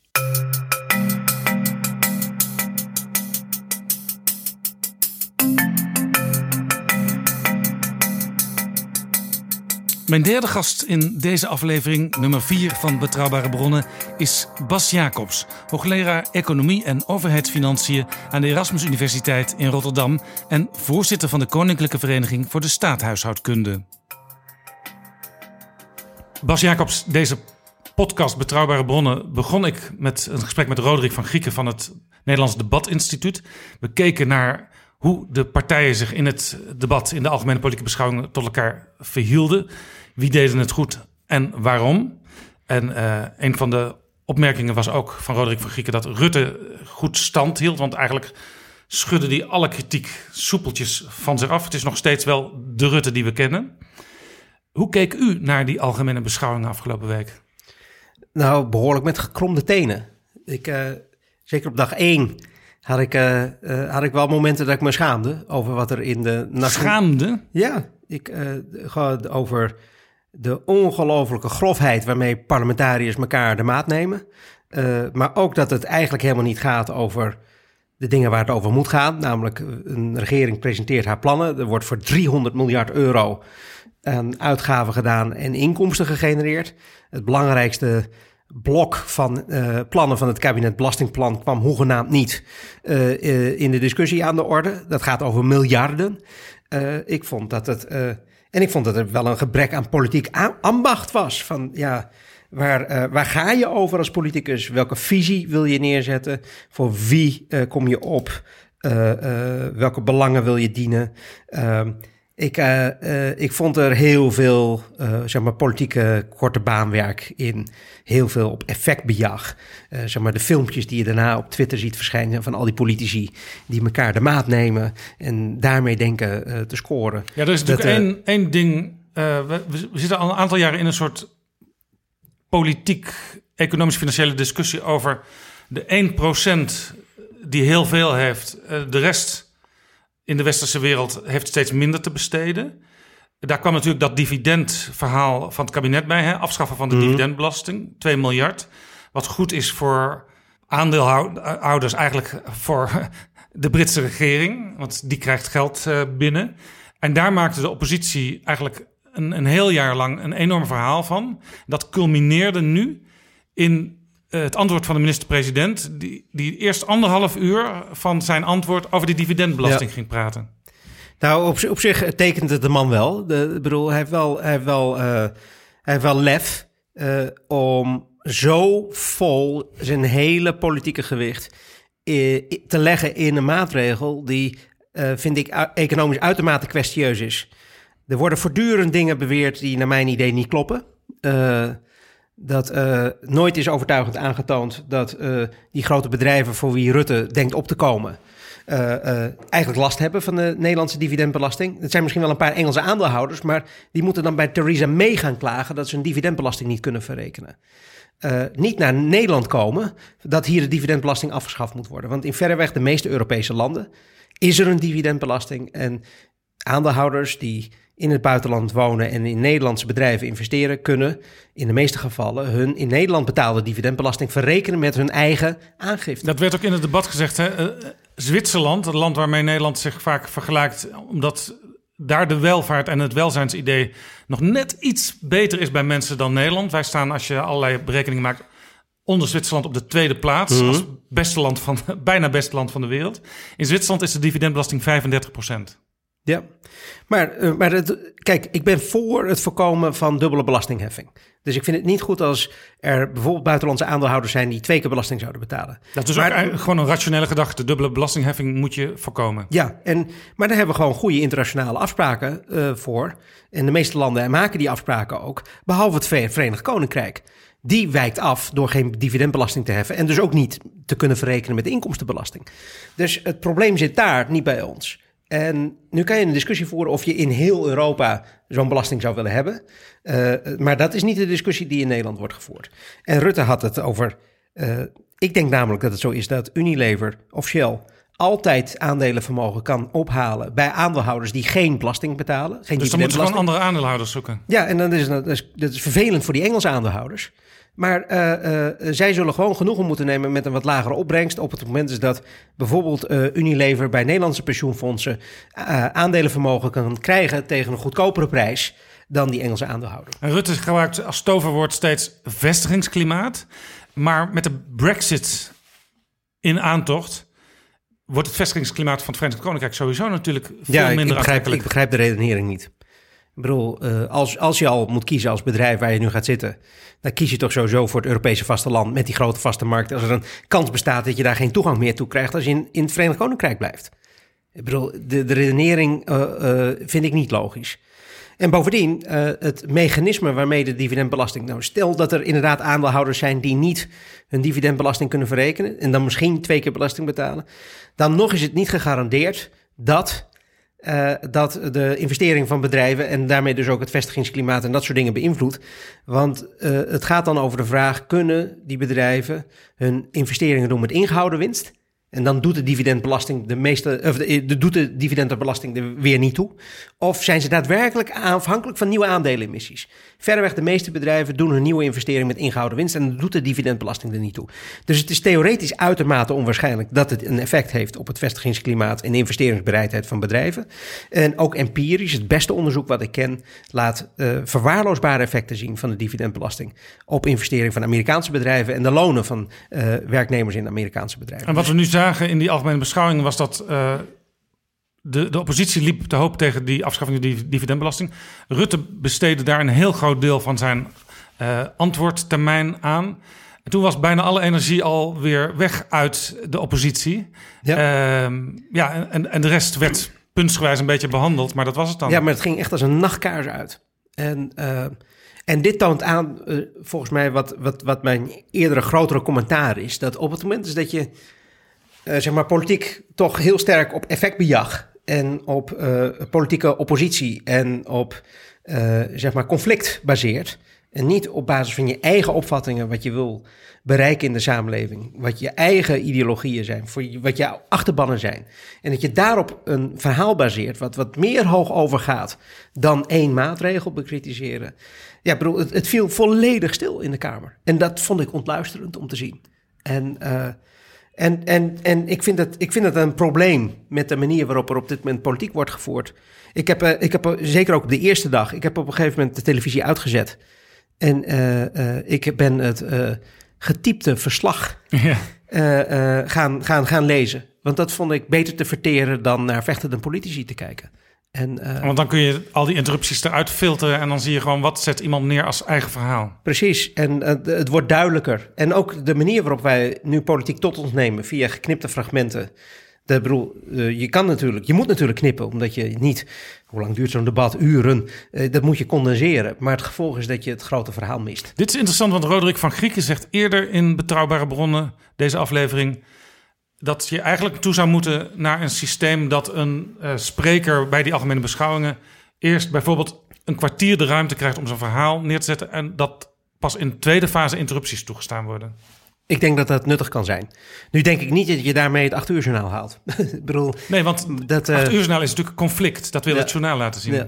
En eh, ik weet nog op de, de eerste dag van. Op het laatst zag ik dus de wat kleinere partijen die helemaal achteraan kwamen. Die konden. Of die deden bijna allemaal niet geïnterrumpeerd Ja. hun verhaal. En dat vond ik beter te pruimen dan, eh, dan eh, dat. dat eh, ja, de, ja, Maar daar denken de grote jongens ook. die conflicten Laat over. ik maar niet interrumperen, want dan help ik ze nog aan airtime ook. Ja, maar dit, deze medialogica is nu eh, doordecent het kamerwerk. En dit is wat ik bedoel met jongens proberen een beetje gevoel voor ambacht, een beetje gevoel voor decor, een beetje idee van wat dat instituut is. We moeten eh, eh, eh, het land eh, besturen. We moeten beslissen over 300 miljard aan uitgaven en belastinginkomsten. Dat moet op een goede manier gebeuren. En het is geen, geen politiek theater. Wiegel had het vroeger over de mensen in het land. Ik hoorde Geert Wilders nu zeggen... de mensen die nu thuis televisie zitten te kijken... begrijpen er niks meer van. Ja, dat snap ik heel goed. Ook ik zette op een gegeven moment de televisie uit omdat ik het niet meer kon aanzien. Want het gaat niet over de begroting, het gaat niet over de plannen, het gaat over hele andere dingen. En natuurlijk moet je dat voor een deel erbij hebben, maar het kan niet alles overschaduwen. Dat, natuurlijk moet je mensen met een beetje theater en een beetje jus eh, engageren, maar dat kan niet het enige zijn. Dat, eh, en eh, ja, en ge- wat, wat, wat ik, er was nog iets wat me opviel. En dat was dat er een paar dingen zijn die zijn zo zeg maar, ingesleten in het, eh, in het politieke discours. Dat eh, bijvoorbeeld eh, Rutte meerdere malen zei dat door het bezuinigingsbeleid Nederland sterker uit de crisis kwam. En dat, dat heeft hij ook vorig jaar gezegd. En dat is gewoon aantoonbaar onjuist. We zijn door het bezuinigingsbeleid structureel armer geworden. En het was omdat de overheid koet koet de begroting op orde wilde houden. Dat we, en onder die 3%-regel van Brussel wilden blijven, dat we dat hebben gedaan. Maar het is niet omdat we daar sterker uit zijn gekomen. Eh, de overheid heeft met haar bezuinigingsbeleid ongeveer een derde van de grote recessie in Nederland veroorzaakt. Toch kan Rutte dat een aantal keer onweersproken zeggen. Het wordt een soort verhaal wat, waar iedereen van denkt...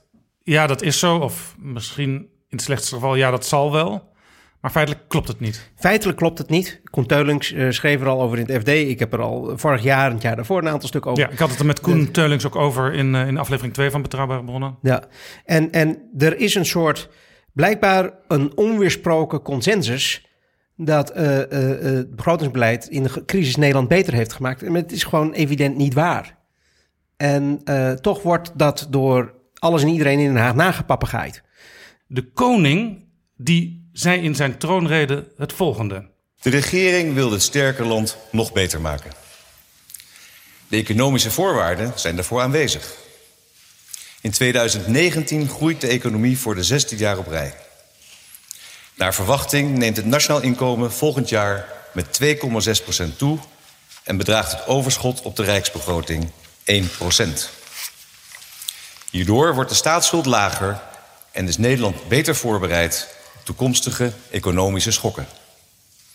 De werkloosheid daalt naar een historisch laag niveau van 3,5%. Met andere woorden, de koning zegt hier: het gaat uitstekend. Uh, vooral dat laatste, dat de werkloosheid naar historisch lage niveaus daalt, dat is absoluut goed nieuws.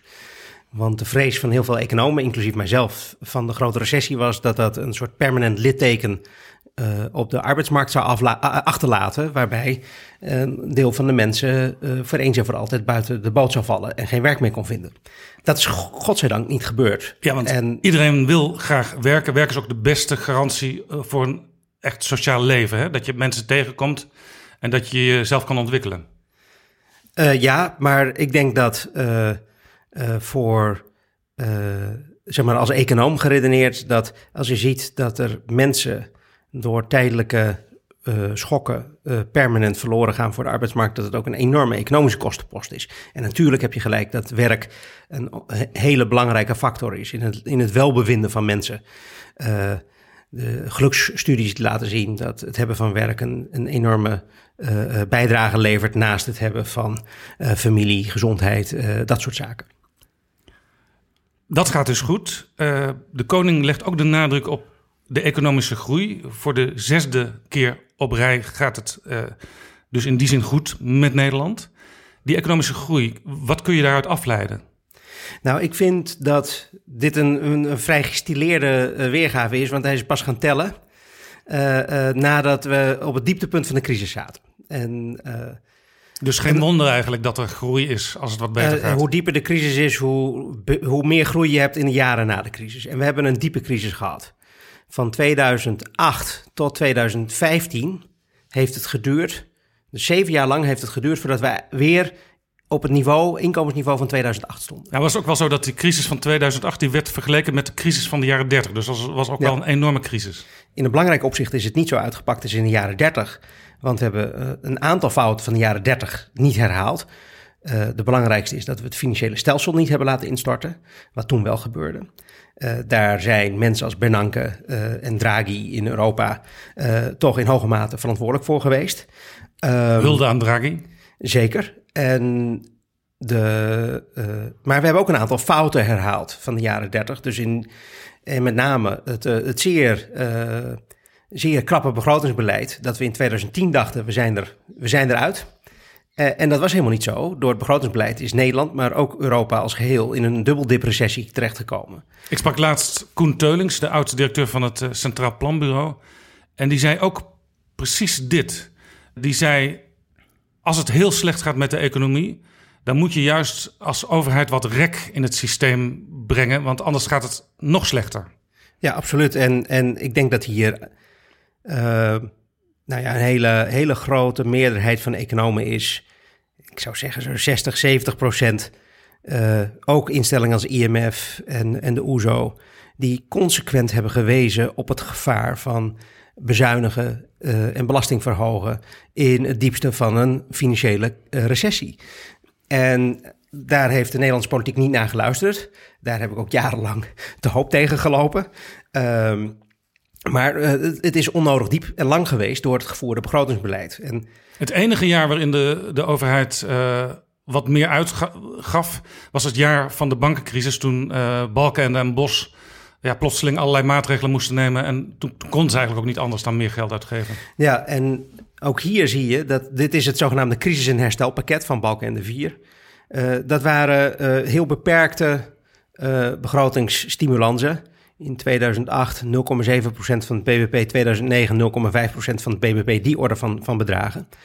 Um, en het grootste, uh, de grootste verslechtering van het begrotingstekort die we toen zagen, komt doordat wat economen noemen de automatische stabilisatoren werkten. Dus de belastinginkomsten die klapten echt enorm terug. Maar ook de, de, de werkloosheidsuitkeringen liepen op. Ja, dus minder inkomsten, meer uitgaven, gewoon, automatisch. Op automatisch. En dat verklaart iets van vier uh, van de 6% begrotingstekortverslechtering.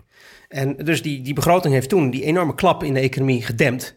En uh, we waren in 2010 nog lang niet uit de problemen. Want uh, toen ging in Nederland de huizenmarkt onderuit. En toen had de begroting ook moeten dempen. En dat hebben we uh, willens en wetens niet willen doen. En, uh, en dus de, de, de crisis is, per, je zou kunnen zeggen, onnodig lang en diep geweest. En dus is het niet verwonderlijk dat we nu in de afgelopen jaren wat herstelgroei hebben gezien.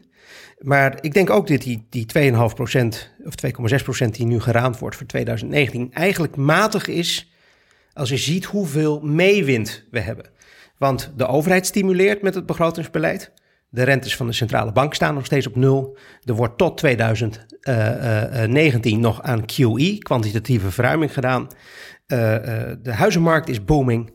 De aandelenmarkten zijn booming. Dus als je met zoveel meewint niet een groeipercentage van zeg 3,5 of 4 procent haalt, dan gaat het eigenlijk toch relatief matig. En, dus eigenlijk al het, op, al het optimisme, al die positiviteit van premier Mark Rutte en minister van, van, van Financiën Wopke Hoekstra die is onterecht.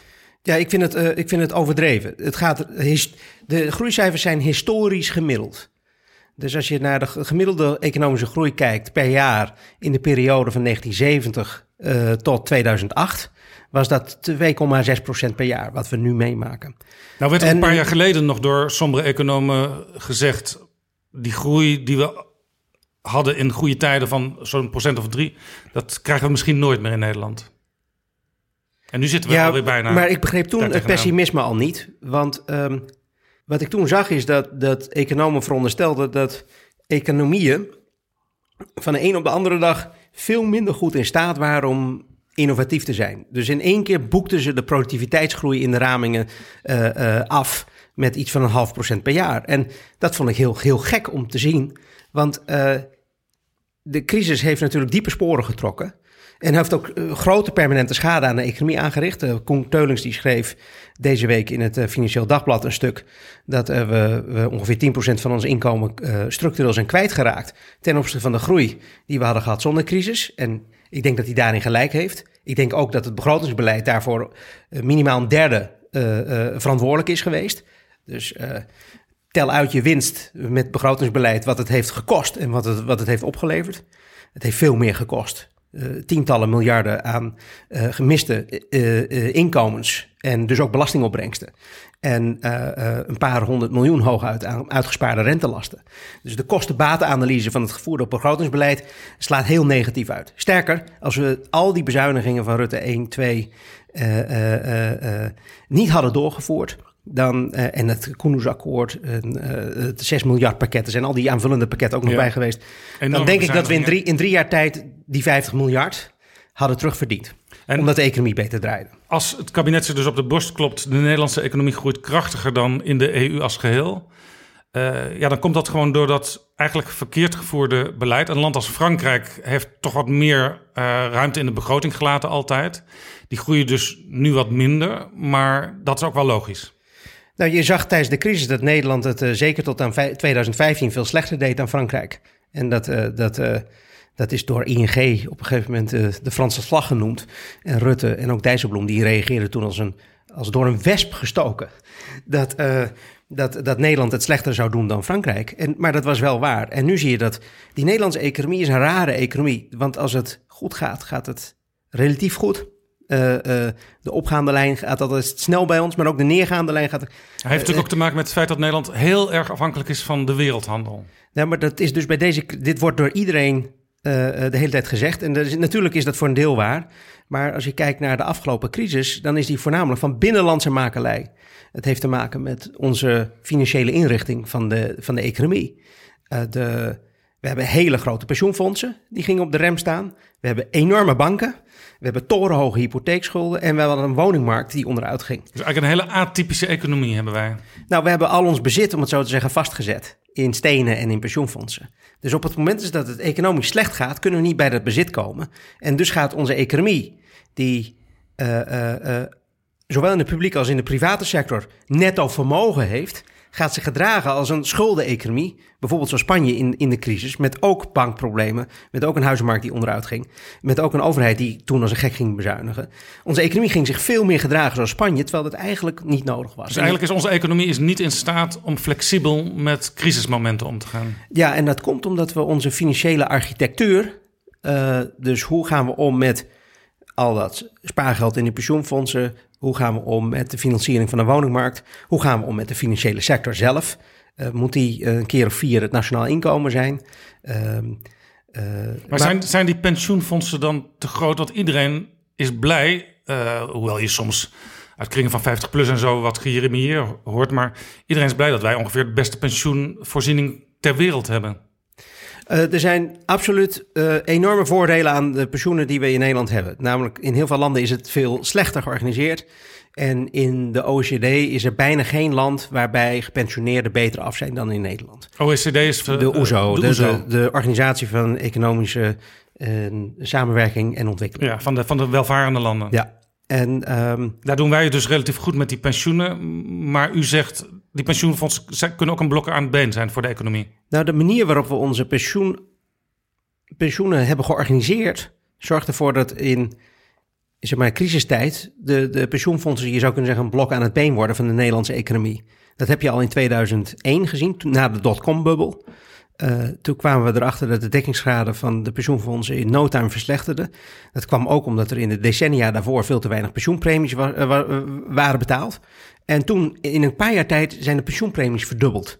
En dat heeft toen bijgedragen aan de recessie die in uh, 2002 en 2003 in Nederland was. Um, in 2008 heb je iets vergelijkbaars gezien. We, eh, we, hebben die pensioenfondsen, die gingen in één keer met een dekkingsschade onderuit. En die zijn eigenlijk sindsdien nauwelijks meer hersteld. Dus die zitten al tien jaar zo rond een dekkingsgraad van, van 105 of zo. Zeg maar rond het minimum waarbij ze wel, net wel of niet moeten korten op de pensioen. Maar hoe kan dat? Want pensioenfondsen die hebben enorm veel geld te besteden. Die kunnen dus ook uh, investeren waarin ze willen. Dat ligt dan inderdaad wel voor meerdere jaren vast. Maar ze hebben zoveel financiële macht dat ze, dat ze ook wel, denk ik, eisen kunnen stellen aan dingen waarin ze investeren. Dus, dus dan heb je uiteindelijk, uh, ben, je, ben je heel goed af. Want als ik als, als ik bij wijze van spreken als particulier een ton zou willen investeren in iets, ja, dat is maar een heel klein, heel klein minuscuul bedragje. Maar pensioenfondsen, die hebben miljarden. Ja, en pensioenfondsen uh, boeken ook best uh, redelijke rendementen op de investeringen die ze doen. Uh, de, er is uh, en ze boeken ook schaalvoordelen. Dus het is ook handig om dat in pensioenfondsen te organiseren. En mensen dat niet allemaal zelf te laten doen. Want uh, bedoel, het is niet zo gezegd dat mensen zulke goede beleggers zijn. Uh, en het is misschien wel handig om mensen te beschermen tegen kortzichtigheid met met, met hun beleggingen voor een oude dag. Dat, we weten uit economisch onderzoek dat, dat mensen daar niet zo goed in zijn. Maar um, het probleem met die pensioenfondsen nu is voor een deel gedreven dat er natuurlijk uh, een instorting was van het financiële stelsel in 2008. Dit, toen gingen die pensioenfondsen onderuit. Maar wat daarna gebeurde zijn die, die hele lage rentes. En als je hele lage rentes hebt en je moet mensen een zeker pensioen beloven, dan moet je zeker beleggen. En die zekere beleggingen die leveren op dit moment heel weinig meer op de rentes op staatsobligaties, bijvoorbeeld de tienjarige staatslening, die is, die is maar een half procent of zo. Wat, wat? En dat betekent dat je dus heel veel moet sparen om een bepaald pensioenresultaat maar daar te is dus eigenlijk, uiteindelijk is daar niks aan te doen aan dat fenomeen. dat fenomeen is niks aan te doen, maar je kan wel iets doen aan de manier waarop we onze pensioenafspraken maken. Dus ons huidige pensioencontract doet heel veel uh, garanties of beloften. Namelijk dat we beloven mensen een een niet voor inflatie geïndexeerd pensioen. Maar dat, dat garanderen we met eh, iets van 97,5% zekerheid. Zo staat dat in de. Maar goed, dan, dan zeg je dus tegen de Nederlandse burgers die pensioenen krijgen ooit. Ga ervan uit dat het niet allemaal zo zeker is. Het is in feite dat je mensen nog meer in onzekerheid brengt. Ja, en dit is het probleem. Dus wij willen, dus ik zie, het nu, ik zie dat bij de pensioenfondsen, maar ik, geef je zo meteen een aantal voorbeelden waarbij we dat nog veel meer hebben. Bij die pensioenfondsen, uh, juist omdat we zoveel zekerheden proberen te bieden, uh, betekent dat als, het, als de wereld onzeker wordt bij een crisis, dat die zekerheden heel kostbaar worden. En, en dat je dus, en wat we dus hebben gezien, is het om die zekerheden te kunnen waarmaken, gaat ons pensioensysteem die economie, als het slecht gaat, extra belasten. Bijvoorbeeld omdat de uitkeringen niet geïndexeerd worden. Bijvoorbeeld omdat de premies verhoogd worden. Of zelfs de uitkeringen Om gekort. Alles de ten dienste van die pensioenzekerheid. Want, uh, en dat heeft te maken met ons toezicht. Dus ons toezicht is gericht op het, uh, het, het bieden van die, van die, van die, uh, van die nominale, dus niet voor inflatie gecorrigeerde pensioenen. En dat zit in die collectieve potten. Dat wordt belegd namens ons allen. En dat toezicht, dat ziet erop toe dat er geen rekeningen worden doorgeschoven, dat er niet excessief risico wordt genomen. Dus daar ook al allemaal discussies over rekenrentes en allemaal dat soort zaken. Maar op het moment is dat je een pensioensysteem hebt dat heel veel zekerheid belooft, in een periode dat zekerheid extreem duur wordt, kan je dus veel minder pensioen uh, uh, uitkeren. En dit is, pensioen is ook een van de grote problemen nu van uh, Wouter Koolmees, de minister die een nieuw pensioensysteem moet bedenken samen met uh, werkgevers en werknemers. Sociaal-Economische Raad uh, bekreunt zich er ook over. En het lijkt maar of ze er niet uitkomen. Ja, en daar, en daar is denk ik een hele goede reden voor. Want je zou willen dat het pensioensysteem wordt omgevormd zodanig dat het inderdaad om kan gaan met risico's en schokken in de macro-economie. En dat betekent onvermijdelijk dat die, die pensioenen, maar ook de, de, de, de, de, de pensioenrechten van de werkenden, dat die meer fluctueren met de, je zou kunnen zeggen, met de stand van de financiële markten. En dat is natuurlijk vervelend. Mensen moeten meer het risico dragen. Je ziet nu dat op het moment dat het maar erg genoeg wordt, dat het risico toch bij hun terechtkomt. En dus kan je nadenken over een beter pensioensysteem, waarbij, uh, dat, uh, waarbij je afgaat van die harde garanties die, uh, je zou kunnen zeggen, onbetaalbaar duur ja, worden als het en, heel slecht gaat. En het idee, als ik het goed begrijp, is als je dat pensioensysteem flexibeler maakt en dus ook tegen mensen zegt: het, ja. is, het is minder zeker dan het was, dan kan dat ertoe leiden dat de economie die schokken ondergaat, uh, uiteindelijk op een, op een hoger groeiniveau komt, waardoor het uiteindelijk voor de pensioenen ook weer goed is. Ja, want uiteindelijk wil je dat, dat er risicodragend vermogen zit in de economie. Dus als er, uh, uh, als er meer risicodragend capaciteit is, dan net als bij, je zou kunnen zeggen, banken die heel weinig risicodragend vermogen hebben. De, de, de, de, de kapitaalratio's van banken is, zijn nog steeds heel laag. Volgens de meeste economen veel te laag. Uh, dus als er een probleem is, heb je dat kapitaal nodig. Kapitaalratio is dat banken die moeten zelf, zelf, een buffer hebben, ja. zelf eigen geld. En dat was uh, toen de bankencrisis uitbrak maar een paar procent. Uh, dat is iets opgehoogd op last van de overheid, maar nog te weinig. Veel te weinig. En heel vaak wordt er een buffer genoemd, maar ik vind het een misleidende term. Want het is niet geld dat apart staat wat banken in een potje moeten houden, wat ze niet vervolgens kunnen gebruiken. Nee, aandelenvermogen uh, is ook een financiering voor banken om hypotheken te Eigenlijk verstrekken. Om is het het fundament van een bank? Nee, maar het is, het is een andere manier van financieren die meer risicodragend is. Dus de financier, in dit geval de aandeelhouder, vraagt er ook voor een risicopremie. En, uh, en daarmee, met het geld wat ze ophalen bij aandeelhouders, kunnen ze ook ondernemen. Dus net als een gewone onderneming met, uh, met uh, het aandelenvermogen van de aandeelhouders ondernemen, zo doen banken dat ook. Uh, het is in de dagelijks taalgebruik buffer gaan heten, wat ik een, een, een, een verwarrende term vind. Want dat suggereert dat je iets, iets apart hebt staan. Een potje waar, waar, waar je je klappen mee opvangt. Ja. Nee, dat is niet zo. Nog, nog even terug naar, maar, maar even terug ja, naar de pensioenen. Naar de pensioenen. Nou, op het moment is dat, dat die pensioenfonds, dat pensioencontract, de afspraken die we maken, eigenlijk meer gericht zijn op het re realiseren van uh, dat noemen ze reële ambitie. Je probeert een, een, een goed pensioenresultaat te bereiken, maar geen uh, harde nominale garanties. Dus het kan wat meevallen, het kan wat tegenzitten. Kan je iets meer risico nemen. Kan je ook, en dat is namelijk wat, wat, je, wat je nodig hebt voor een goed pensioenresultaat. En uiteindelijk worden daardoor de pensioenen gemiddeld hoger, maar ook de economie kan op dat moment makkelijker omgaan met tegenvallers bij de pensioenfondsen. Want op het moment dat het dan tegenvalt en het risico kan inderdaad, inderdaad gedragen worden door de deelnemers, dan ga je niet direct over tot kortingen of bijstortingen van premies en dat soort zaken om de dekkingsschade op peil te krijgen. Dus dan, dan krijg je een, een intrinsiek robuuste pensioensysteem wat beter kan omgaan met tegenslagen. En daar komen dus de nou, sociale terug... partners en het kabinet tot op dit moment niet uit. Nee, maar dat heeft te maken met een ander probleem. Dus, dus wat ik net heb verteld, dat kan je organiseren binnen een collectief systeem. Uh, in jargon is dit het reële contract. Daar is een aantal jaar geleden al over gediscussieerd in een van de zoveel notities die voorbij kwamen voor het herzien van het pensioensysteem. Uh, uh, waar de polder het afgelopen paar jaar het meest mee in de weer is geweest. En ik denk dat het ook de, de beste richting is, is die individuele pensioenrekeningen. en dan ben je sowieso af van al dat gezeur met, met kortingen tijdens tegenslagen. Wat en dan zie je dus als, als individu zie je gewoon op een website, uh, dit is nu de stand van mijn toekomstige pensioen. Dan zie je gewoon wat je hebt gestort in je leven, wat je aan pensioenvermogen hebt opgebouwd en wat je kan verwachten als je, als je oud bent. Dus in feite en, hetzelfde als je een beleggingsrekening hebt, daar kun je dat ook op zien. Ja, en op dat moment hoef je niet per se te gaan korten op het moment dat het tegen zit. Uh, natuurlijk heb je bij zo'n individueel pensioensysteem wel een probleem dat op het moment dat je net in een generatie zit die met pensioen gaat uh, en er is een crash, ja, dan zie je ineens je pensioenvermogen naar beneden gaan. Dus daar proberen ze iets ja, dus van. er moet een, iets van solidariteit ook in het Iets van een blijven. collectief, collectief buffermechanisme. Zodanig dat je niet uh, enorme pech en geluksgeneraties krijgt door financiële crisis. Nou goed, daar wordt natuurlijk al heel lang over gesteggeld. Wat is het probleem met die pensioenvermogens? Dat. Um, of met die, met die omschakeling naar individuele rekeningen, is dat die pensioenvermogens moeten toegedeeld worden aan al die individuele pensioendeelnemers.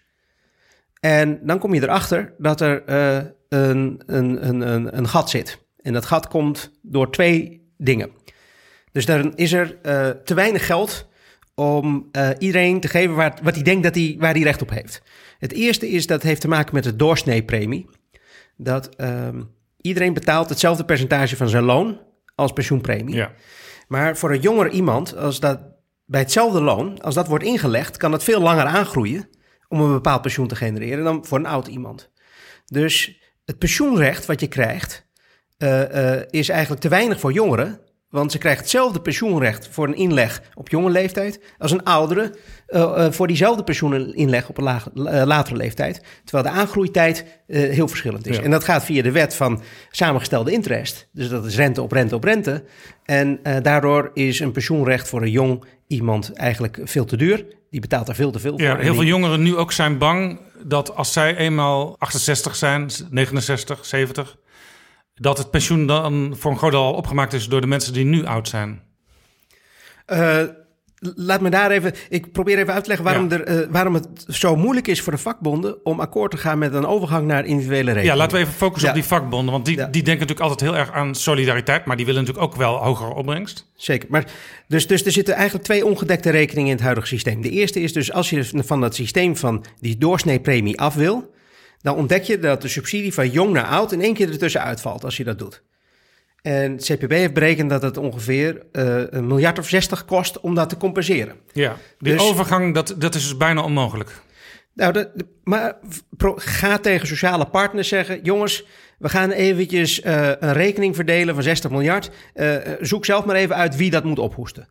Ja, ja. Bro, bro, je vraagt eigenlijk aan de sociale partners om in eigen vlees te gaan snijden. Ja.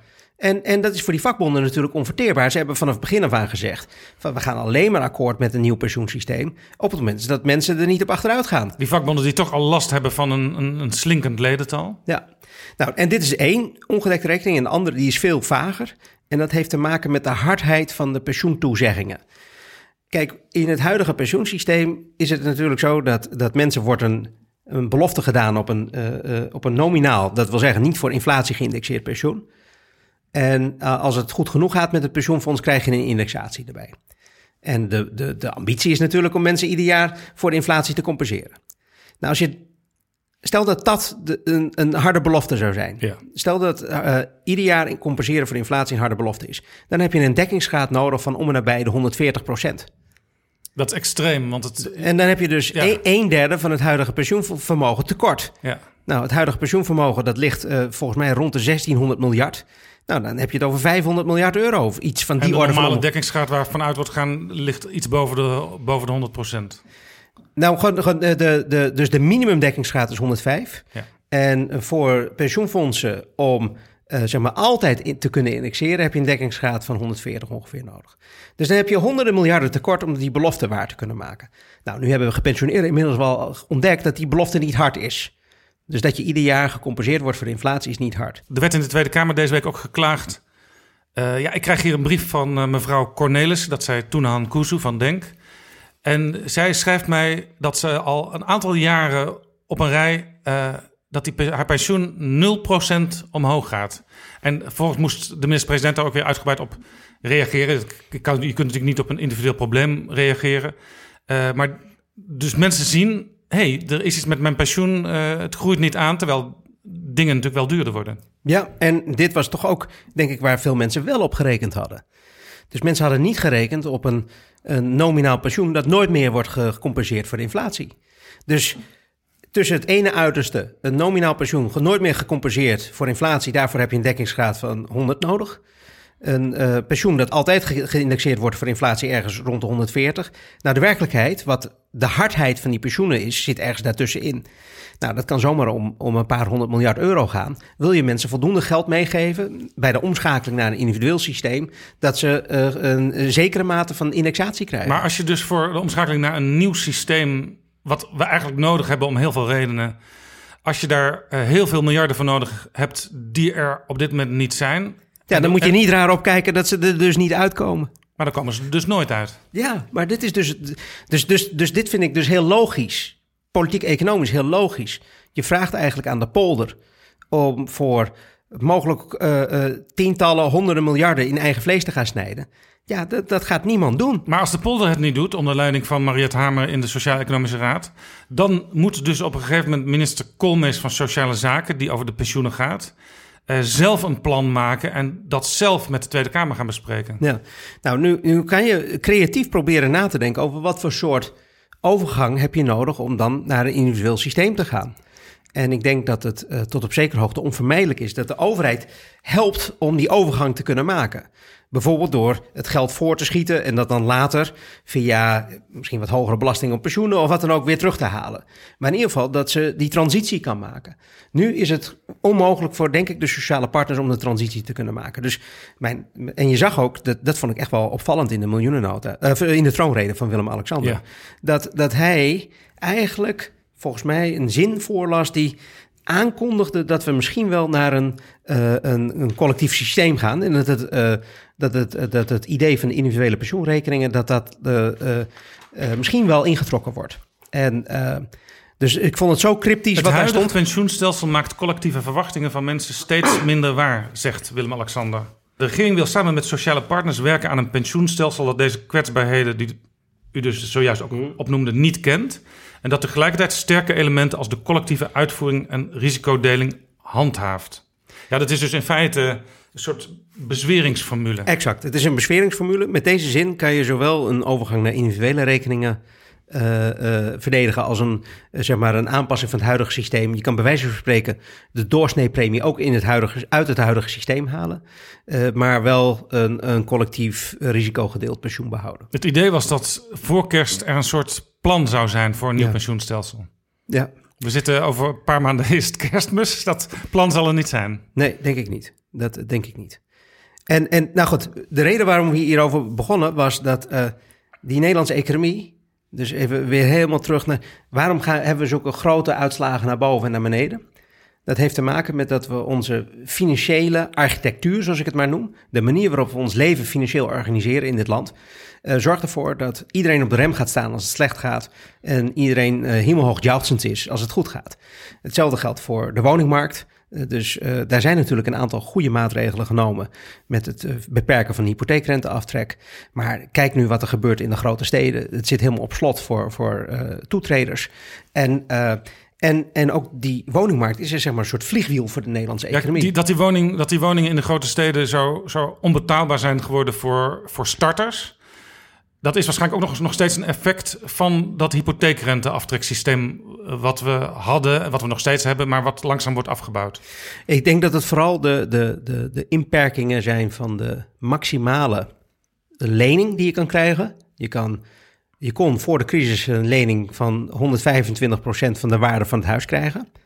Uh, uh, dat is uh, economisch gezien nogal, nogal, nogal riant. Dan druk ik me nog heel voorzichtig Ja, uit. want waarom geef je iemand meer geld dan die nodig heeft voor het kopen van een huis? Om bijvoorbeeld om te verbouwen en dat soort dingen. Heb je de film The Big Short gezien?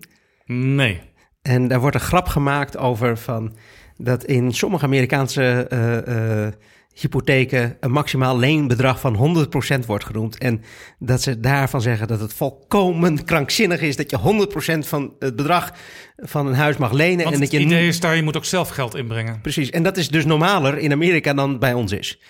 Dus, dus, nog, bij ons kreeg je dus geld erbij. dus, dus, dus, dus uh, je als, als je de, de, de, de, de hoon en de spot uit die film de Nederlandse uh, woningmarkt uh, toepast, dan zouden die mensen echt denken van jullie zijn echt knettergek hier dat jullie mensen toestaan om zoveel te lenen. Nou, dat, dat, Klaas Knot is niet, uh, denk ik, voor niets bezig al jarenlang om... De president van de Nederlandse Bank. Ja, om, om te zorgen dat, dat die maximale leenbedragen wat omlaag gaan. Maar dat zorgt natuurlijk wel voor problemen voor starters. Tweede is dat we zijn natuurlijk mensen gaan verplichten om af te lossen.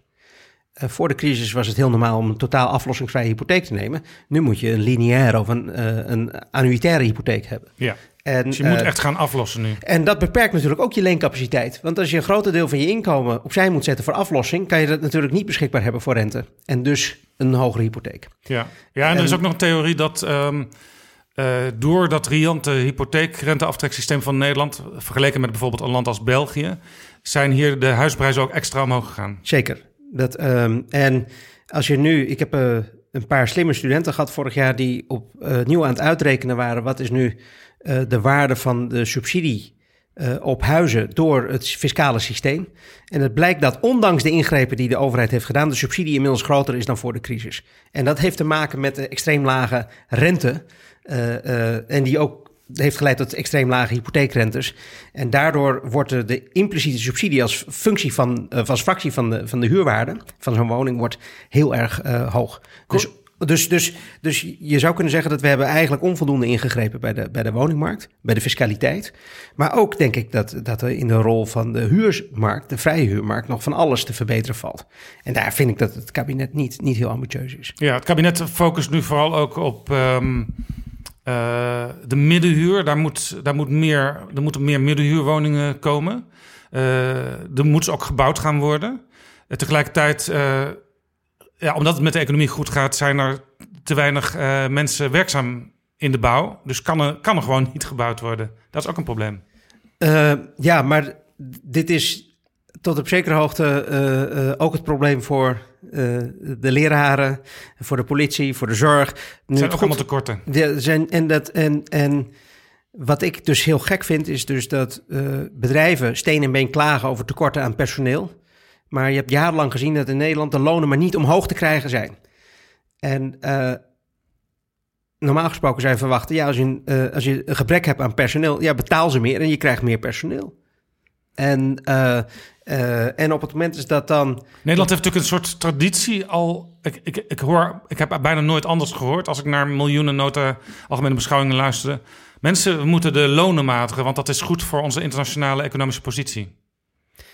Ja, dat, en dat heeft ook geresulteerd in een mega overschot op de lopende rekening. Uh, mede daardoor. Dat uh, we 10% van ons uh, nationaal inkomen, dat consumeren we niet zelf. Dat, dat wordt geëxporteerd naar het buitenland. En ook dit is weer een voorbeeld van onze economische groei zou hoger kunnen zijn als we meer zouden kunnen besteden als individu. dat denk ik. Eh, we, ik, ik, ik, merk dat het. Uh, ik, ik had een aantal verhaallijnen in mijn hoofd, maar ze gaan nu allemaal helemaal in de kluts. Misschien nou ja, moet ik ook niet, niet proberen enige consistentie waar, waar, waar we het over hebben is dat, uh, zeg maar de zwakheid van onze economie. Ja. En waardoor het eigenlijk toch minder goed gaat dan het kabinet in de miljoenennota voorspiegelt. Nou, dit, ik, ik, de, de, dus ik had een verhaal over dat de manier waarop we onze economie financieren. Dus met uh, hele hoge hypotheekschulden, met hele hoge pensioenvermogens, die allemaal, ook, die, ook in die woningmarkt zijn we alles aan het garanderen. Dus bijvoorbeeld met de nationale hypotheekgarantie. Onze financiële sector, daar proberen we ook alles te garanderen. Als een bank omvalt, gaan we redden. Uh, spaargeld wordt gegarandeerd. Dus wij, wij zorgen ervoor dat, dat er heel weinig, je zou kunnen zeggen, risicodragend vermogen zit in onze economie. Dus als het slecht gaat, is dat in één keer weg. En dan komt het op het zeg maar, gegarandeerde deel in ons financiële stelsel terecht. Ja, dus we houden onszelf voor de gek. We willen overal garantie, we willen overal zekerheid. Precies. Maar als er dan een crisis is, dan gaat het ook meteen heel erg... Dan wordt het gelijk systemisch uh, uh, een probleem. Dus wat ik zou willen bepleiten is dat we... Uh, dus dat die pensioenen veel meer risicodragend maken. Dat we in de woningmarkt inderdaad dat mensen een substantieel groot deel van hun eigen geld erin steken. Dat we ook de fiscale behandeling van schuld en eigen vermogen eh, volledig recht trekken. Nu is het zo dat schuld van hypotheken, maar ook schuld van bedrijfsleningen, dat, dat die zijn allemaal aftrekbaar. Maar de kosten van eigen vermogen, bijvoorbeeld dividenduitkeringen aan aandeelhouders in bedrijven, maar ook uh, de kosten van, je zou kunnen zeggen, ter beschikking stellen van je eigen geld in je huis, die worden fiscaal benadeeld ten opzichte van het lenen bij een bank. Ja, dus dingen waar, waar de economie veel aan heeft. Die, die ontmoedigen we. Ja. Dus we ontmoedigen dat er. En, en ook in ons pensioensysteem, je zou kunnen zeggen dat dat. Door, door, door dat zo hard dik, dicht te timmeren met al die nominale garanties, gaat dat uh, als vreemd vermogen gedragen. En we hebben juist meer eigen vermogen, meer risicodragend vermogen in die pensioenen nodig. Zodat we, als er een klap is, dat kunnen absorberen. Dus waar, waar ik voor pleit, is dat we nadenken bij het herinrichten, over het herinrichten van de financiële kant van onze economie. Dat we bij de woningmarkt, bij de pensioenen, bij de banken, bij de bedrijven, bij de huishoudens. Dat we uh, de prikkels zo zetten en de, de structuren zodanig aanpassen. Dat we het aantrekkelijk maken om risico te dragen. In plaats van dat steeds af te schuiven op het collectief. Uh, want als we het af proberen te schuiven op de collectief, bij, via alle garanties en via alle fiscale faciliteiten, dan komt het als een boemerang weer bij ons. En dat leidt tot die lange balansen, dat leidt tot die hefbomen in de economie, waardoor als het goed gaat, gaat het hemelhoog En als het slecht gaat, gaat het zoomtoten betrupt. Nou is het probleem, als je meer dynamiek in het systeem wil, uh, dan heb je aan de ene kant heb je, uh, de vakbonden over die pensioenen, de ouderen over die pensioenen. Uh, maar ook politieke partijen in de Tweede Kamer die natuurlijk tegen hun achterban moeten zeggen dat er toch weer wat, wat extra risico genomen moet worden. En ja, die politieke partijen die willen ook graag zekerheid bieden aan de kiezers. Maar het is een vorm van jezelf voor de gek houden. Want net, eh, we vinden het heel normaal dat in de arbeidsmarkt bijvoorbeeld de kans bestaat dat mensen hun baan verliezen. En we vinden het heel normaal dat er, om schokken in de economie op te vangen, dat er flexibele arbeid is. Of ZZP'ers die die schokken opvangen. Maar we vinden het blijkbaar volstrekt abnormaal dat als er financiële risico's zijn, dat die op een of andere manier gedragen worden door een partij. En we proberen al die risico's dus blijkbaar uit te vangen. En dus het, zeg maar, de schil in de financiële markten van risicodragend vermogen wordt zo dun dat uiteindelijk het hele systeem fragiel wordt. Dan, dat er te weinig schokabsorberend schok uh, eigen vermogen is. Waardoor het op het moment dat het niet goed gaat, wij gelijk systemische problemen in onze economie krijgen als die, die schil te dun is. Dus uh, het is niet zo dat het risico weg is. Nee, uh, het systeem wordt kwetsbaarder. Dus het is een vorm van, van, van jezelf voor de gek houden dat je kunt leven in een wereld zonder financieel risico. Maar en dus moet je instituties ontwerpen die dat op een goede manier verdelen en dragen en absorberen. Nu wordt natuurlijk door de FNV wordt gevraagd om 5% uh, loonsverhoging. Klaas Knot van de Nederlandse Bank en eigenlijk ook wel het kabinet zeggen het is goed als mensen meer gaan verdienen. Zou je dan niet, als je dat eigenlijk met z'n allen vindt uh, en je ziet systemen moeten dynamischer worden, zou je dat niet kunnen combineren? Als mensen erop vooruit gaan, ze zien het in de portemonnee, zijn ze misschien ook bereid om wat meer dynamiek in het systeem te accepteren? Misschien, maar wat, waar, waar ik het over heb, gaat over een, een, je zou kunnen zeggen, een, een vrij radicale uh, uh, herziening van de, alle financiële arrangementen in onze economie. En, en ook nog systeemoverschrijdend. Dat gaat natuurlijk veel verder dan een paar procent loonsverhoging. Ja. En natuurlijk is het zo dat als mensen zien dat ze wat meer verdienen, dat ze misschien bereid zijn wat meer risico te aanvaarden. Maar ik denk dat die twee dingen uh, relatief los van elkaar staan. Ik denk dat er wel een, een issue is met de lonen. Um, dat, uh, ja, heeft de FNV gelijk als ze zeggen 5% erbij? Nou, je hebt 2% inflatie volgend jaar of 2,5. Nou, dan heb je 2,5% reële loonruimte. De lonen lopen al jaren achter de productiviteit aan. Ja, dus er is eigenlijk een achterstand opgebouwd? Ja, dus, dus ik denk dat dat, dat dat te verdedigen is. En dit is de inzet voor de onderhandelingen. Dus het zal in de praktijk lager uitkomen. Dus ik, uh, ik kan me dit, dit heel goed voorstellen. Dat, uh, de, de, er zit volgens mij in die arbeidsmarkt iets, heel, iets veel diepers wat niet goed zit. En dat is dat uh, ik denk dat een van de oorzaken waarom die lonen niet niet goed omhoog gaan, ook al gaat het economisch beter, is dat uh, uh, vakbonden in de praktijk liever werk kiezen dan inkomen. En dat heeft iets te maken, denk ik, ook met die flexibele schil van flexibele arbeid en ZZP'ers. Waardoor uh, het voor vakbonden heel moeilijk is om een, om een vuist te maken. Ja, want, want werkgevers kunnen zeggen, een... voor, jou, voor jou als vaste ja. werknemer huur ik ook een ZZP'er of een ja. flexibele in. En de redenering van de vakbonden is ook, uh, er zijn weliswaar heel veel ZZP'ers, ZZ, ik ben ZZP'er, dat klinkt mooi, hè? ik ben ZZP'er, maar in feite is een groot deel, misschien wel de bulk van de ZZP'ers, een soort ja, nieuwe onderklasse. Mensen die echt heel erg afwachtend moeten zijn van, heb ik hoeveel, hoeveel dagen, hoeveel uren kan ik mm. volgende maand werken? Dat weet ik nu nog niet. Ja, dat is natuurlijk geen prettige positie. Nee, en, maar er, er, er zit dus, dus iets mis in onze arbeidsmarkt. Want als je een werknemer in een ZZP-constructie vergelijkt met een flexibele of een gewone werknemer en je corrigeert voor opleiding, uh, werkervaring, sector en allemaal dat soort dingen, dan blijken dus ZZP'ers minder te verdienen dan vergelijkbare werknemers die, die, die een baan hebben. Ja, als je echt en, en, en dat kan niet in een, in een goed werkende arbeidsmarkt. Want als je echt voor, marktwerking zou hebben, dan zou, zou je voor flexibiliteit moeten belonen. Moeten precies, krijgen. precies. Uh, uh, dus voor flexibiliteit moet worden betaald. En en dat, dat hoeft dus helemaal niet. Dus vind je het gek dat bedrijven zeggen...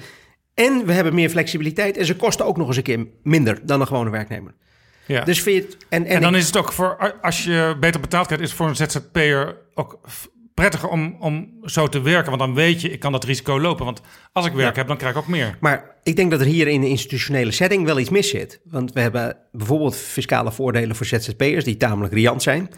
Uh, ik denk ook dat veel ZZP'ers onvoldoende pensioen opbouwen. Ik denk ook dat ze onvoldoende zich verzekeren voor arbeidsongeschiktheid. En op die manier, via de achterdeur, de tarieven die ze vragen voor werkgevers kunnen verlagen om zo voldoende werk te krijgen. Ja, dus eigenlijk houden ZZP'ers zichzelf daarmee ook voor de gek. Nou, het is, je zou kunnen zeggen, werkgevers kunnen vaste werknemers en, en flexibele werknemers en ZZP'ers zo een beetje tegen elkaar uitspelen. Uh, en dat is misschien individueel rationeel, maar dat leidt tot collectief onwenselijke uitkomsten. En wat ik zou willen is dat, dat we serieus nadenken over hoe kunnen we nou die arbeidsmarkt zo organiseren dat de contractvormen van vast, flexibel en ZZP, dat die in ieder geval niet door het overheidsbeleid zo erg gestuurd worden. En dat er daadwerkelijk in de markt wordt betaald voor flexibiliteit. De overheid zegt in het regeerakkoord: uh, wij willen meer vaste banen en minder flex. Ja, nou, ik denk dat je nu een stijging van het aandeel vaste banen ziet nadat het echt, echt gillend omlaag was gelopen in, in, in de crisisjaren. Daar zag je gewoon echt dat, ik geloof dat er een half miljoen vaste banen is verdwenen in de crisisjaren. Um, dat het nu weer wat aantrekt nu het beter gaat met de economie. Dit is een vorm van verkapte loonsverhoging, denk ik. Of uh, uh, secundaire arbeidsvoorwaarden. Um, maar de structurele verschillen tussen, tussen die verschillende soorten werknemers... Die, die zijn natuurlijk nog steeds heel groot. De regering doet wel een aantal dingen volgens mij in het ontslagrecht.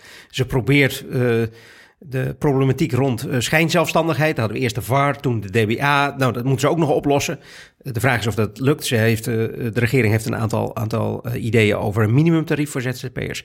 Waarvan ik een beetje sceptisch ben of dat gaat werken. maar goed, ik denk dat er een hele fundamentele discussie moet komen over hoe gaan we om met fiscale faciliteiten en ZZP'ers, pensioenen en arbeidsongeschiktheidsregelingen. en moet je als overheid uh, zo, zo sterk sturen, zodanig dat uiteindelijk het zo, zo is dat in de markt minder betaald wordt voor een ZZP'er dan voor de gewone werknemers. En ik denk dat zowel gewone als uh, ZZP-werk, uh, gewone werknemers als ZZP'ers hier beide nadeel van ondervinden. Dus je, je zou bijvoorbeeld kunnen nadenken over maatregel als nou, misschien moet je je fiscale faciliteiten niet in de vorm van een lager uurtarief uh, uh, aanbieden aan een, aan een potentiële werkgever, maar alleen maar inzetten voor pensioen of arbeidsongeschiktheid. En anders krijg je die voordelen niet. En, dat, en dan, dan denk ik dat, dat die oneigenlijke concurrentie op die uurtarieven, dat dat, dat dat een stuk minder wordt. Ja, kortom, even samenvattend, er zijn heel veel eigenlijk oude argumenten in ons economisch systeem waar hard nodig iets aan moet gebeuren. Alleen, ja, er zijn heel veel belangen, uh, vakbonden, werkgevers, politieke partijen, die toch uh, vooral zekerheid willen bieden aan hun achterbannen. Waardoor het heel moeilijk is om de stap naar vernieuwing te zetten. Dit kabinet, als je kijkt ook naar het regeerakkoord en, en ook naar de miljoenennota, die wil, zou heel veel willen, maar je ziet nog heel weinig concrete plannen. Zo, zo vat ik het goed samen, denk ik. Ja, eh, als, je, als mij één ding opvalt aan deze miljoenennota... is eigenlijk gewoon het gebrek aan hervormingselan. Dat, uh, dus op al die grote dossiers... we hebben de, de, de, de, de arbeidsmarkt nu gehad... we hebben het over de pensioenen gehad, de woningmarkt... Ik, voor mij het vergeten dossier is de financiële inrichting van ons land. Daar komen een aantal van die dingen ook in terug. Uh, belastingstelsel zou voor mij fundamenteel herzien moeten worden. Als je kijkt naar het volgend jaar zijn grootste plannen uh, liggen op het belastingdossier. ik heb daar nauwelijks iets over gehoord, overigens, in de, de algemene politieke beschouwingen. Daar ging het over allerlei dingen, behalve de belastingplannen van het kabinet. Uh, dus uh, duurzaamheid en klimaat. Ehm, daar is overigens wel iets meer over gezegd. Daar, daar denk ik dat de ambities niet ver genoeg reiken. Ja, de klimaattransitie. Of de ambities zijn wel gro ja, groot, maar de plannen enorm, reiken niet ver genoeg. Parijs moet, moet gehaald worden, hoor je steeds.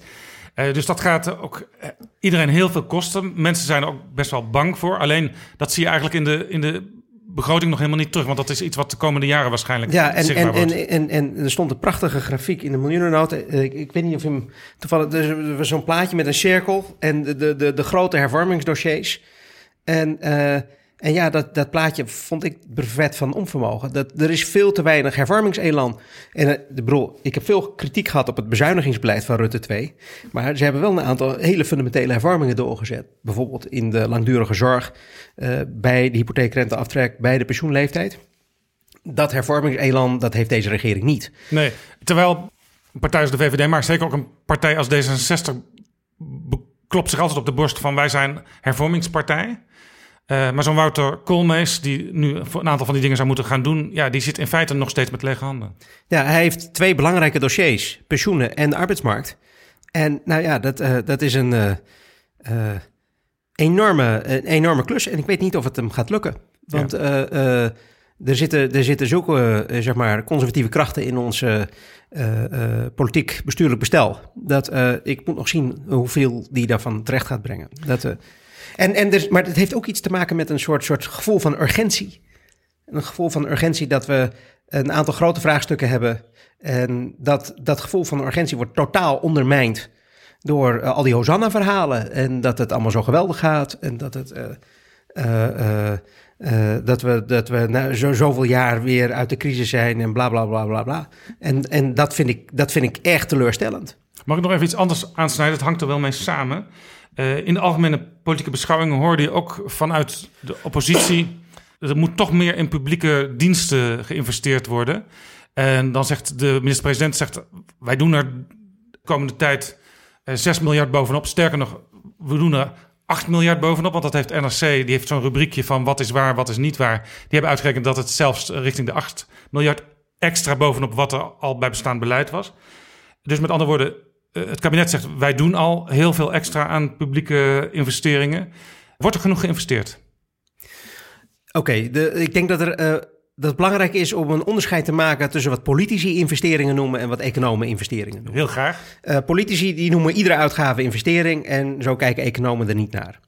Uh, als je mij vraagt als econoom wordt er voldoende geïnvesteerd, is mijn antwoord nee. Maar, want, want een econoom kijkt naar wat uh, iets toevoegt aan de, de bedoel, Je geeft er nu geld aan uit en er komt in de toekomst iets voor terug. En het is niet als je er nu geld aan geeft en dan is het weg. Dus ehm, salarissen voor, voor ambtenaren bijvoorbeeld zijn geen investeringen.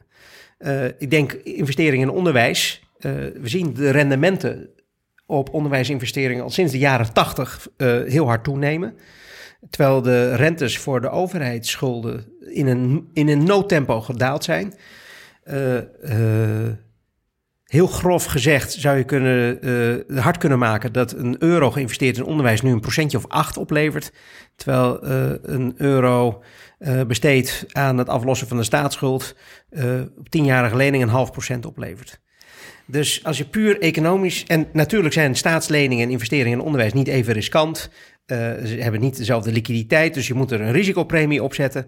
Maar er zit zo'n gapend gat nu tussen de rendementen op overheidsinvesteringen in onderwijs en het aflossen van de staatsschuld, dat het rationeel, economisch rationeel is om nu meer in onderwijs te investeren. Ja, dus de overheid kan meer uitgeven als het maar gericht gebeurt. Ja, en ik denk ook dat het geldt voor onderzoek en speur- en ontwikkelingswerk. Ik denk dat ook dat het geldt als er nog knelpunten zijn in de infrastructuur. En ik denk dat het zeker geldt voor het uh, verduurzamen van de economie en het zorgen dat we die klimaatdoelstellingen halen. Want daar zijn de rapporten en de geluiden steeds alarmistischer dat we echt alle zeilen bij moeten zetten om te voorkomen dat we inderdaad ja. die, uh, die, die, die, die twee graden uh, niet, niet doorschieten. En die investeringen zijn ook nodig vanwege de terugval in de crisisperiode. Dus we hebben, we hebben achterstanden. Ik, ik zou zeggen dat we hebben al tien jaar lang minimaal niet nagedacht over publieke investeringen. Sinds uh, de crisis losbarstte, die is ten onrechte geframed als een probleem met de overheidsfinanciën en de staatsschulden. Dat was niet zo. Er is nog steeds niet zo uh, uh, voor Nederland. En ehm, maar daardoor zijn we helemaal niet meer gaan nadenken over van ja, wat, wat moet die publieke sector doen in termen van overheidsinvesteringen in de publieke infrastructuur die bestaat uit menselijk kapitaal, ons uh, zeg maar milieu- en klimaatkapitaal, ons, uh, onze fysieke infrastructuur. Dat die die kapitaalgoederen, die moeten goed beheerd worden, ook voor de toekomstige ja. generaties. En, uh, en nu zijn die verschillen in die, in, die, in die rendementen vermoedelijk zo groot geworden. De rentes zijn zo laag dat het zoveel rendabeler is geworden om dat te doen. Maar er zijn geen goede plannen bij politieke partijen, bij de overheid, om nu uh, die investeringsagenda vorm te geven. Dit is Betrouwbare Bronnen, een wekelijkse podcast met betrouwbare bronnen. Ik praat met Bas Jacobs econoom, hoogleraar aan de Erasmus Universiteit in Rotterdam. Bas Jacobs, u zei eerder in dit gesprek: als Nederland in een economische crisis is, dan moet de overheid niet als een malle gaan bezuinigen, want dan versterk je eigenlijk het, het verslechteringseffect. Inmiddels zijn we volgens het kabinet al een aantal jaren uit de crisis en de mensen gaan het zelfs in hun portemonnee merken volgens het kabinet. Toch wordt er gepleit, en u doet dat nu ook, voor extra investeringen in publieke diensten. Maar is dat eigenlijk ook niet in strijd met uw eigen theorie? Want u zegt in tijden van crisis moet je niet extra bezuinigen. En als het goed gaat, ja, dan doet de markt het zelf eigenlijk wel. Dat is een, is een hele goede vraag. En ik ben ook blij dat ik hier antwoord op mag geven. En dat doe ik in twee delen. Het eerste, is, eerste deel is dat uh, los van of het nou crisis is of niet, als de, uh, de overheid eigenlijk gratis kan lenen, dan is dat de tijd om publieke investeringen te doen. Dat is hartstikke neoclassiek geredeneerd. Uh, uh, als de, rent, uh, de rendementen op publieke investeringen toenemen, moet, moet je die publieke investeringen verhogen. Of het nou hoogconjunctuur of laagconjunctuur is, dat maakt niet uit. Tweede, um, ik ben het helemaal eens met zeg maar collega-economen. En zelf heb ik in het verleden daar ook nogal kritiek op gehad. Namelijk dat, dat er procyclisch wordt begroot. Namelijk dat we hebben eerst tijdens de crisis uh, onnodig zwaar op de rem getrapt en nu gaan we het geld weer uitdelen. En dat, en dat is onverstandig. Maar toch vind ik het, dus dat doet deze regering ook. Je ziet ook dat de houdbaarheid van overheidsfinanciën verslechtert. in tijden van hoogconjunctuur. Ja, dat is opmerkelijk hè? Dat, dat, dat, dat, dat is niet verstandig. Het lijkt goed te gaan, maar de onderliggende laag is verslechterend. Zeker. En voor mij is dat een symbool van het gebrek aan hervormingselan van het kabinet. Als je nou goede hervormingen doorvoert, kan je de houdbaarheid van de overheidsfinanciën daar op termijn mee verbeteren, want de economie gaat beter draaien. En uh, uh, zonder dat je nu als een gek, je zou kunnen zeggen, op de rem hoeft te staan. Dus dit is een periode dat je dus die, die, die investeringen in die publieke, uh, publieke zeg maar, uh, infrastructuur, uh, onderzoek, ontwikkeling en de, de verduurzaming van de, van de energievoorziening ja. en het klimaat. Dat moet je nu doen, gezien die extreem lage rentes. En als je dat slim doet, als je dat combineert ook met hervorming op de woningmarkt, de financiële architectuur, ja. al die dingen. Er is dus geld, in de markt is geld genoeg beschikbaar. In zekere zin is de extreem lage rente het teken van de markt. Lieve overheid, Doe wat. Doe wat, want ik wil je gecorrigeerd voor inflatie zelfs betalen om zinnige investeringen te doen. Want 10 jaar rente, een half procent, daar trek je de inflatie vanaf. Nou, die is nu uh, uh, zo ergens tussen de anderhalf en 2 procent als je die BTV-verhoging er even tussenuit haalt. Dus je kan tegen min 1, 1,5 procent geld lenen. Geld is op zoek naar investeringen. Ja, en de Nederlandse overheid luistert al zeker een jaar of tien niet naar dit signaal van de financiële markt. Verzin in vredesnaam nuttige dingen, want wij willen jullie eigenlijk geld toeleggen als je dat geld op een goede manier weet te investeren. Uh, en dit zijn echte investeringen, dus dit zijn niet uh, de, de consumptieve overheidsuitgaven. Een derde, derde punt wat ik nog wil maken is dat, eh, ondanks dat het procyclisch is, en ondanks dat het houdbaarheidstekort verslechtert, wat ik niet goed vind, en dat vind ik een gebrek door, door het gebrek aan hervormingen, neem ik het kabinet het niet al te kwalijk dat, dat er nu toch wat te veel geld wordt uitgegeven. En dat heeft te maken met de macro-economische omstandigheden. De rentes van de centrale banken die staan nog steeds op nul. Ik denk dat de rentes waarbij de economie in evenwicht uh, uh, is, negatief zijn. En dat betekent dat de economie zich niet normaal, normaal meer kan herstellen. Want wat gebeurt er in een normale recessie? Dan gaan de centrale banken de rentes verlagen. Daarmee stimuleer je de consumptie. Ja, en nu valt er niks meer te verlagen. Nu valt er niks meer te verlagen. En zelfs in een conjunctureel neutrale situatie, we zitten nu net erboven in Europa, uh, uh, staan de rentes nog op nul en wordt er nog QE gedaan. Dus dat betekent dat de rentes waarbij de economie gecorrigeerd, de reële rentes gecorrigeerd voor inflatie, waarbij de economie in evenwicht is, onder nul zitten. En dat betekent gewoon dat de centrale banken bij de eerstvolgende recessie waarschijnlijk volledig met lege handen staan. En dat moment kan wel eens eerder zijn dan we denken. Want in alle groeiramingen zie je dat het omlaag gaat. Je ziet dat door Trump, door Brexit, uh, misschien Italië, misschien China, er een aantal risico's is. En op het moment dat de conjunctuur zou omslaan volgend jaar, dan is het misschien een geluk bij een ongeluk dat we het ruim begroten. Dus ik, heb, ik, heb, uh, ik reken uh, het, de regering het niet te zwaar aan dat ze nu eigenlijk uh, niet helemaal verstandig begrotingsbeleid voeren, omdat de risico's asymmetrisch zijn. Asymmetrisch, want als het goed gaat, ja, dan hebben we misschien net wat te veel inflatie, loonstijging. En eigenlijk is dat best wat we kunnen gebruiken. Als het slecht gaat, onverhoopt, ja, dan staan we met, met lege handen met het monetair beleid. En dan is begrotingsbeleid het enige instrument wat we nog hebben. En dan is het misschien maar beter dat het wat ruim is. De opvolger van Mario Draghi, want er komt volgend jaar ja. een nieuwe bankpresident in Europa. Uh, die kan wel eens heel snel met lege handen staan. Ja, maar dat staat hij eigenlijk nu al. Dat, uh, ik ben, overigens hier ben ik het met de Nederlandse bank eens, nogal sceptisch over het effect van QE. Quantitative easing. Ja, dus het opkoopprogramma van die obligaties.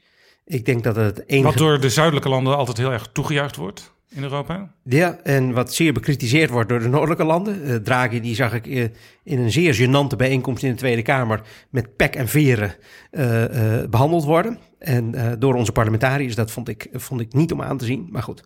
Maar goed, hij is wel verantwoordelijk voor dat beleid. En ik denk dat het wel iets heeft gedaan, maar niet heel veel. En, ehm, dat, en de, ik denk dat Het begrotingsbeleid... wordt nu ook langzaam afgebouwd, hè, dat beleid. Ja, het tempo van opkopen is verlaagd. Dus we gaan nog tot het eind van dit jaar door. En daarna wordt ook het opkoopprogramma gestopt. Maar de rente staan nog steeds op nul. En dat blijven ze volgens mij in de aankondiging van de ECB zeker tot september 2019 staan. Dus, dus eh, het monetair beleid blijft nog steeds zeer ruim. En, ehm, en ja, ik denk dat begrotingsbeleid het enige instrument is waarmee je echt met een tegenslag kan omgaan. En we moeten serieus nadenken over hoe we met die begrotingsregels omgaan in Europa. Want nu zitten al die overheden eh, in zeg maar zo'n soort corset met die begrotingsregels. En als het nou zometeen weer mis mocht gaan, dan kunnen ze begrotingstechnisch niks doen. Maar eh, de ECB kan ook niks doen. En dan is het weer lijden in last. Dus er moet een serieus macro-economisch debat gevoerd worden over hoe we omgaan met het monetaire en het begrotingsbeleid. Maar dat, ook daarover hoor ik helemaal niks. In, in, eh, Nee, Jeroen Dijsselbloem die zei, in de politieke arena. die zei in, in aflevering 2 van Betrouwbare Bronnen... eh, want ik legde hem dit ook voor, hè, ehm, dat, dat, dat strenge begrotingsbeleid. Eh, en zou je niet, in, zeker als Nederland, op sommige momenten eh, de tekorten wat kunnen op, oplopen, omdat je daar dan wat eh, dingen mee kunt doen die goed zijn voor de economie op dat moment. Hij zei ja, maar er is ook een soort psychologie in de economie en vooral ook onder burgers. Als er sprake is van crisis, dan begrijpen mensen ook wel dat je de broekriem moet aanhalen. Ja, maar ik vind niet dat politici dit soort volkomen misleidende psychologische inzichten eh, of opvattingen moeten voeden. Want het is, het is economische onzin. Eh, wat eh, individueel rationeel is, namelijk op het moment dat je minder geld hebt, de tering naar de nering zetten, het huishoudboekje op orde, leidt tot collectieve waanzin op het moment dat iedereen het tegelijkertijd gaat doen. En dat hebben we in Nederland gezien met de grote recessie. Niet alleen huishoudens moesten hun hypotheken aflossen en bedrijven hun bedrijfsleningen. Pensioenfondsen gingen korten, banken gingen de kredietverlening inkrimpen. En tot overmaat van ramp vond de overheid het ook nog nodig, geheel ten onrechte, om een megapakket aan lastenverzwaringen en bezuinigingen door te voeren. Dus dat beeld van eh, wat ministers van Financiën wel eens zeggen tegen de mensen thuis: van ja, u begrijpt zelf ook wel dat uw huishoudboekje moet in, op orde zijn. Dat geldt voor de overheid ook. Dat klopt niet. Nee, en, en dat staat nu zelfs in de miljoenennota. Ja, op pagina 25 Ja. staat de begroting is geen huishoudboekje. Dat viel mij ook op. Dus Ik ben blijkbaar ze zeer van, blij mee. van hun dwalingen aan het terugkeren. Ja, maar eh, het is dit inzicht. Ik, echt, ik vond het fantastisch dat het, ik heb eh, ooit een keer bij, bij eh, Matthijs van Nieuwkerk eh, eh, gezegd dat het, er een woord is dat moet verdwijnen uit het politieke jargon. En dat is Huishoudboekje. en, en ik was echt zeer verguld met deze opmerking in de miljoenennota. Alleen ze handelden er nog niet naar. Nee. En, maar ook, dit is het paradoxale, ook Wopke Hoekstra handelt er niet naar. Want, want de implicatie van die opmerking is dat je in slechte tijden de teugels laat vieren... en in goede tijden eh, de teugels aantrekt. Maar ook Wopke Hoekstra doet dat niet. Dus ik was wel blij dat het inzicht was doorgedrongen... maar de politieke daden pasten niet met het inzicht. En dit was eigenlijk ook wel een paradox toen eh, Hoekstra de, de miljoenennota presenteerde... in de Tweede Kamer eh, dinsdag. Dat... hij probeert een heel, heel, heel sterk beeld te schetsen van een pru- prudente minister van Financiën. We hebben begrotingsoverschotten, de staatsschuld daalt, maar onderliggend verslechtert gewoon de houdbaarheid van de overheidsfinanciën. Dus zo prudent is het nou ook weer niet. Bas Jacobs, hartelijk dank voor dit gesprek. Eh, mijn inzicht is weer veel verder verdiept. We gaan het binnenkort nog een keer hebben over de belastingplannen van het kabinet. Een heel dik pak papier. En de vraag is natuurlijk dan: is het eh, werkelijk een eh, belastinghervorming? Is het werkelijk een nuttig plan? Gaat Nederland daarmee vooruit? Daar gaan we het binnenkort over hebben. Maar voor nu hartelijk dank voor dit gesprek. Geen dank, graag gedaan. Zo, dit was aflevering 4 van Betrouwbare Bronnen. Vorige week openden we aflevering 3 met complimenten van nieuwe luisteraars in de groeiende Betrouwbare Bronnen community. PG en ik vonden dat leuk, maar sommige van jullie ergerden zich aan deze felicitaties. Begin nou maar gewoon met die gesprekken, hoorden we. Nou, dat hebben we dus deze keer ook gedaan. Maar toch willen we wel graag horen wat je ervan vindt. Dat kan op Twitter bij apenstaart Jaap Jansen en apenstaart PG Kroeger. En vanaf nu kun je ons ook mailen, want niet iedereen heeft Twitter, hebben we gemerkt. Het mailadres is betrouwbare bronnen apenstaartdagennacht.nl. Ik herhaal betrouwbare bronnen apenstaartdagennacht.nl.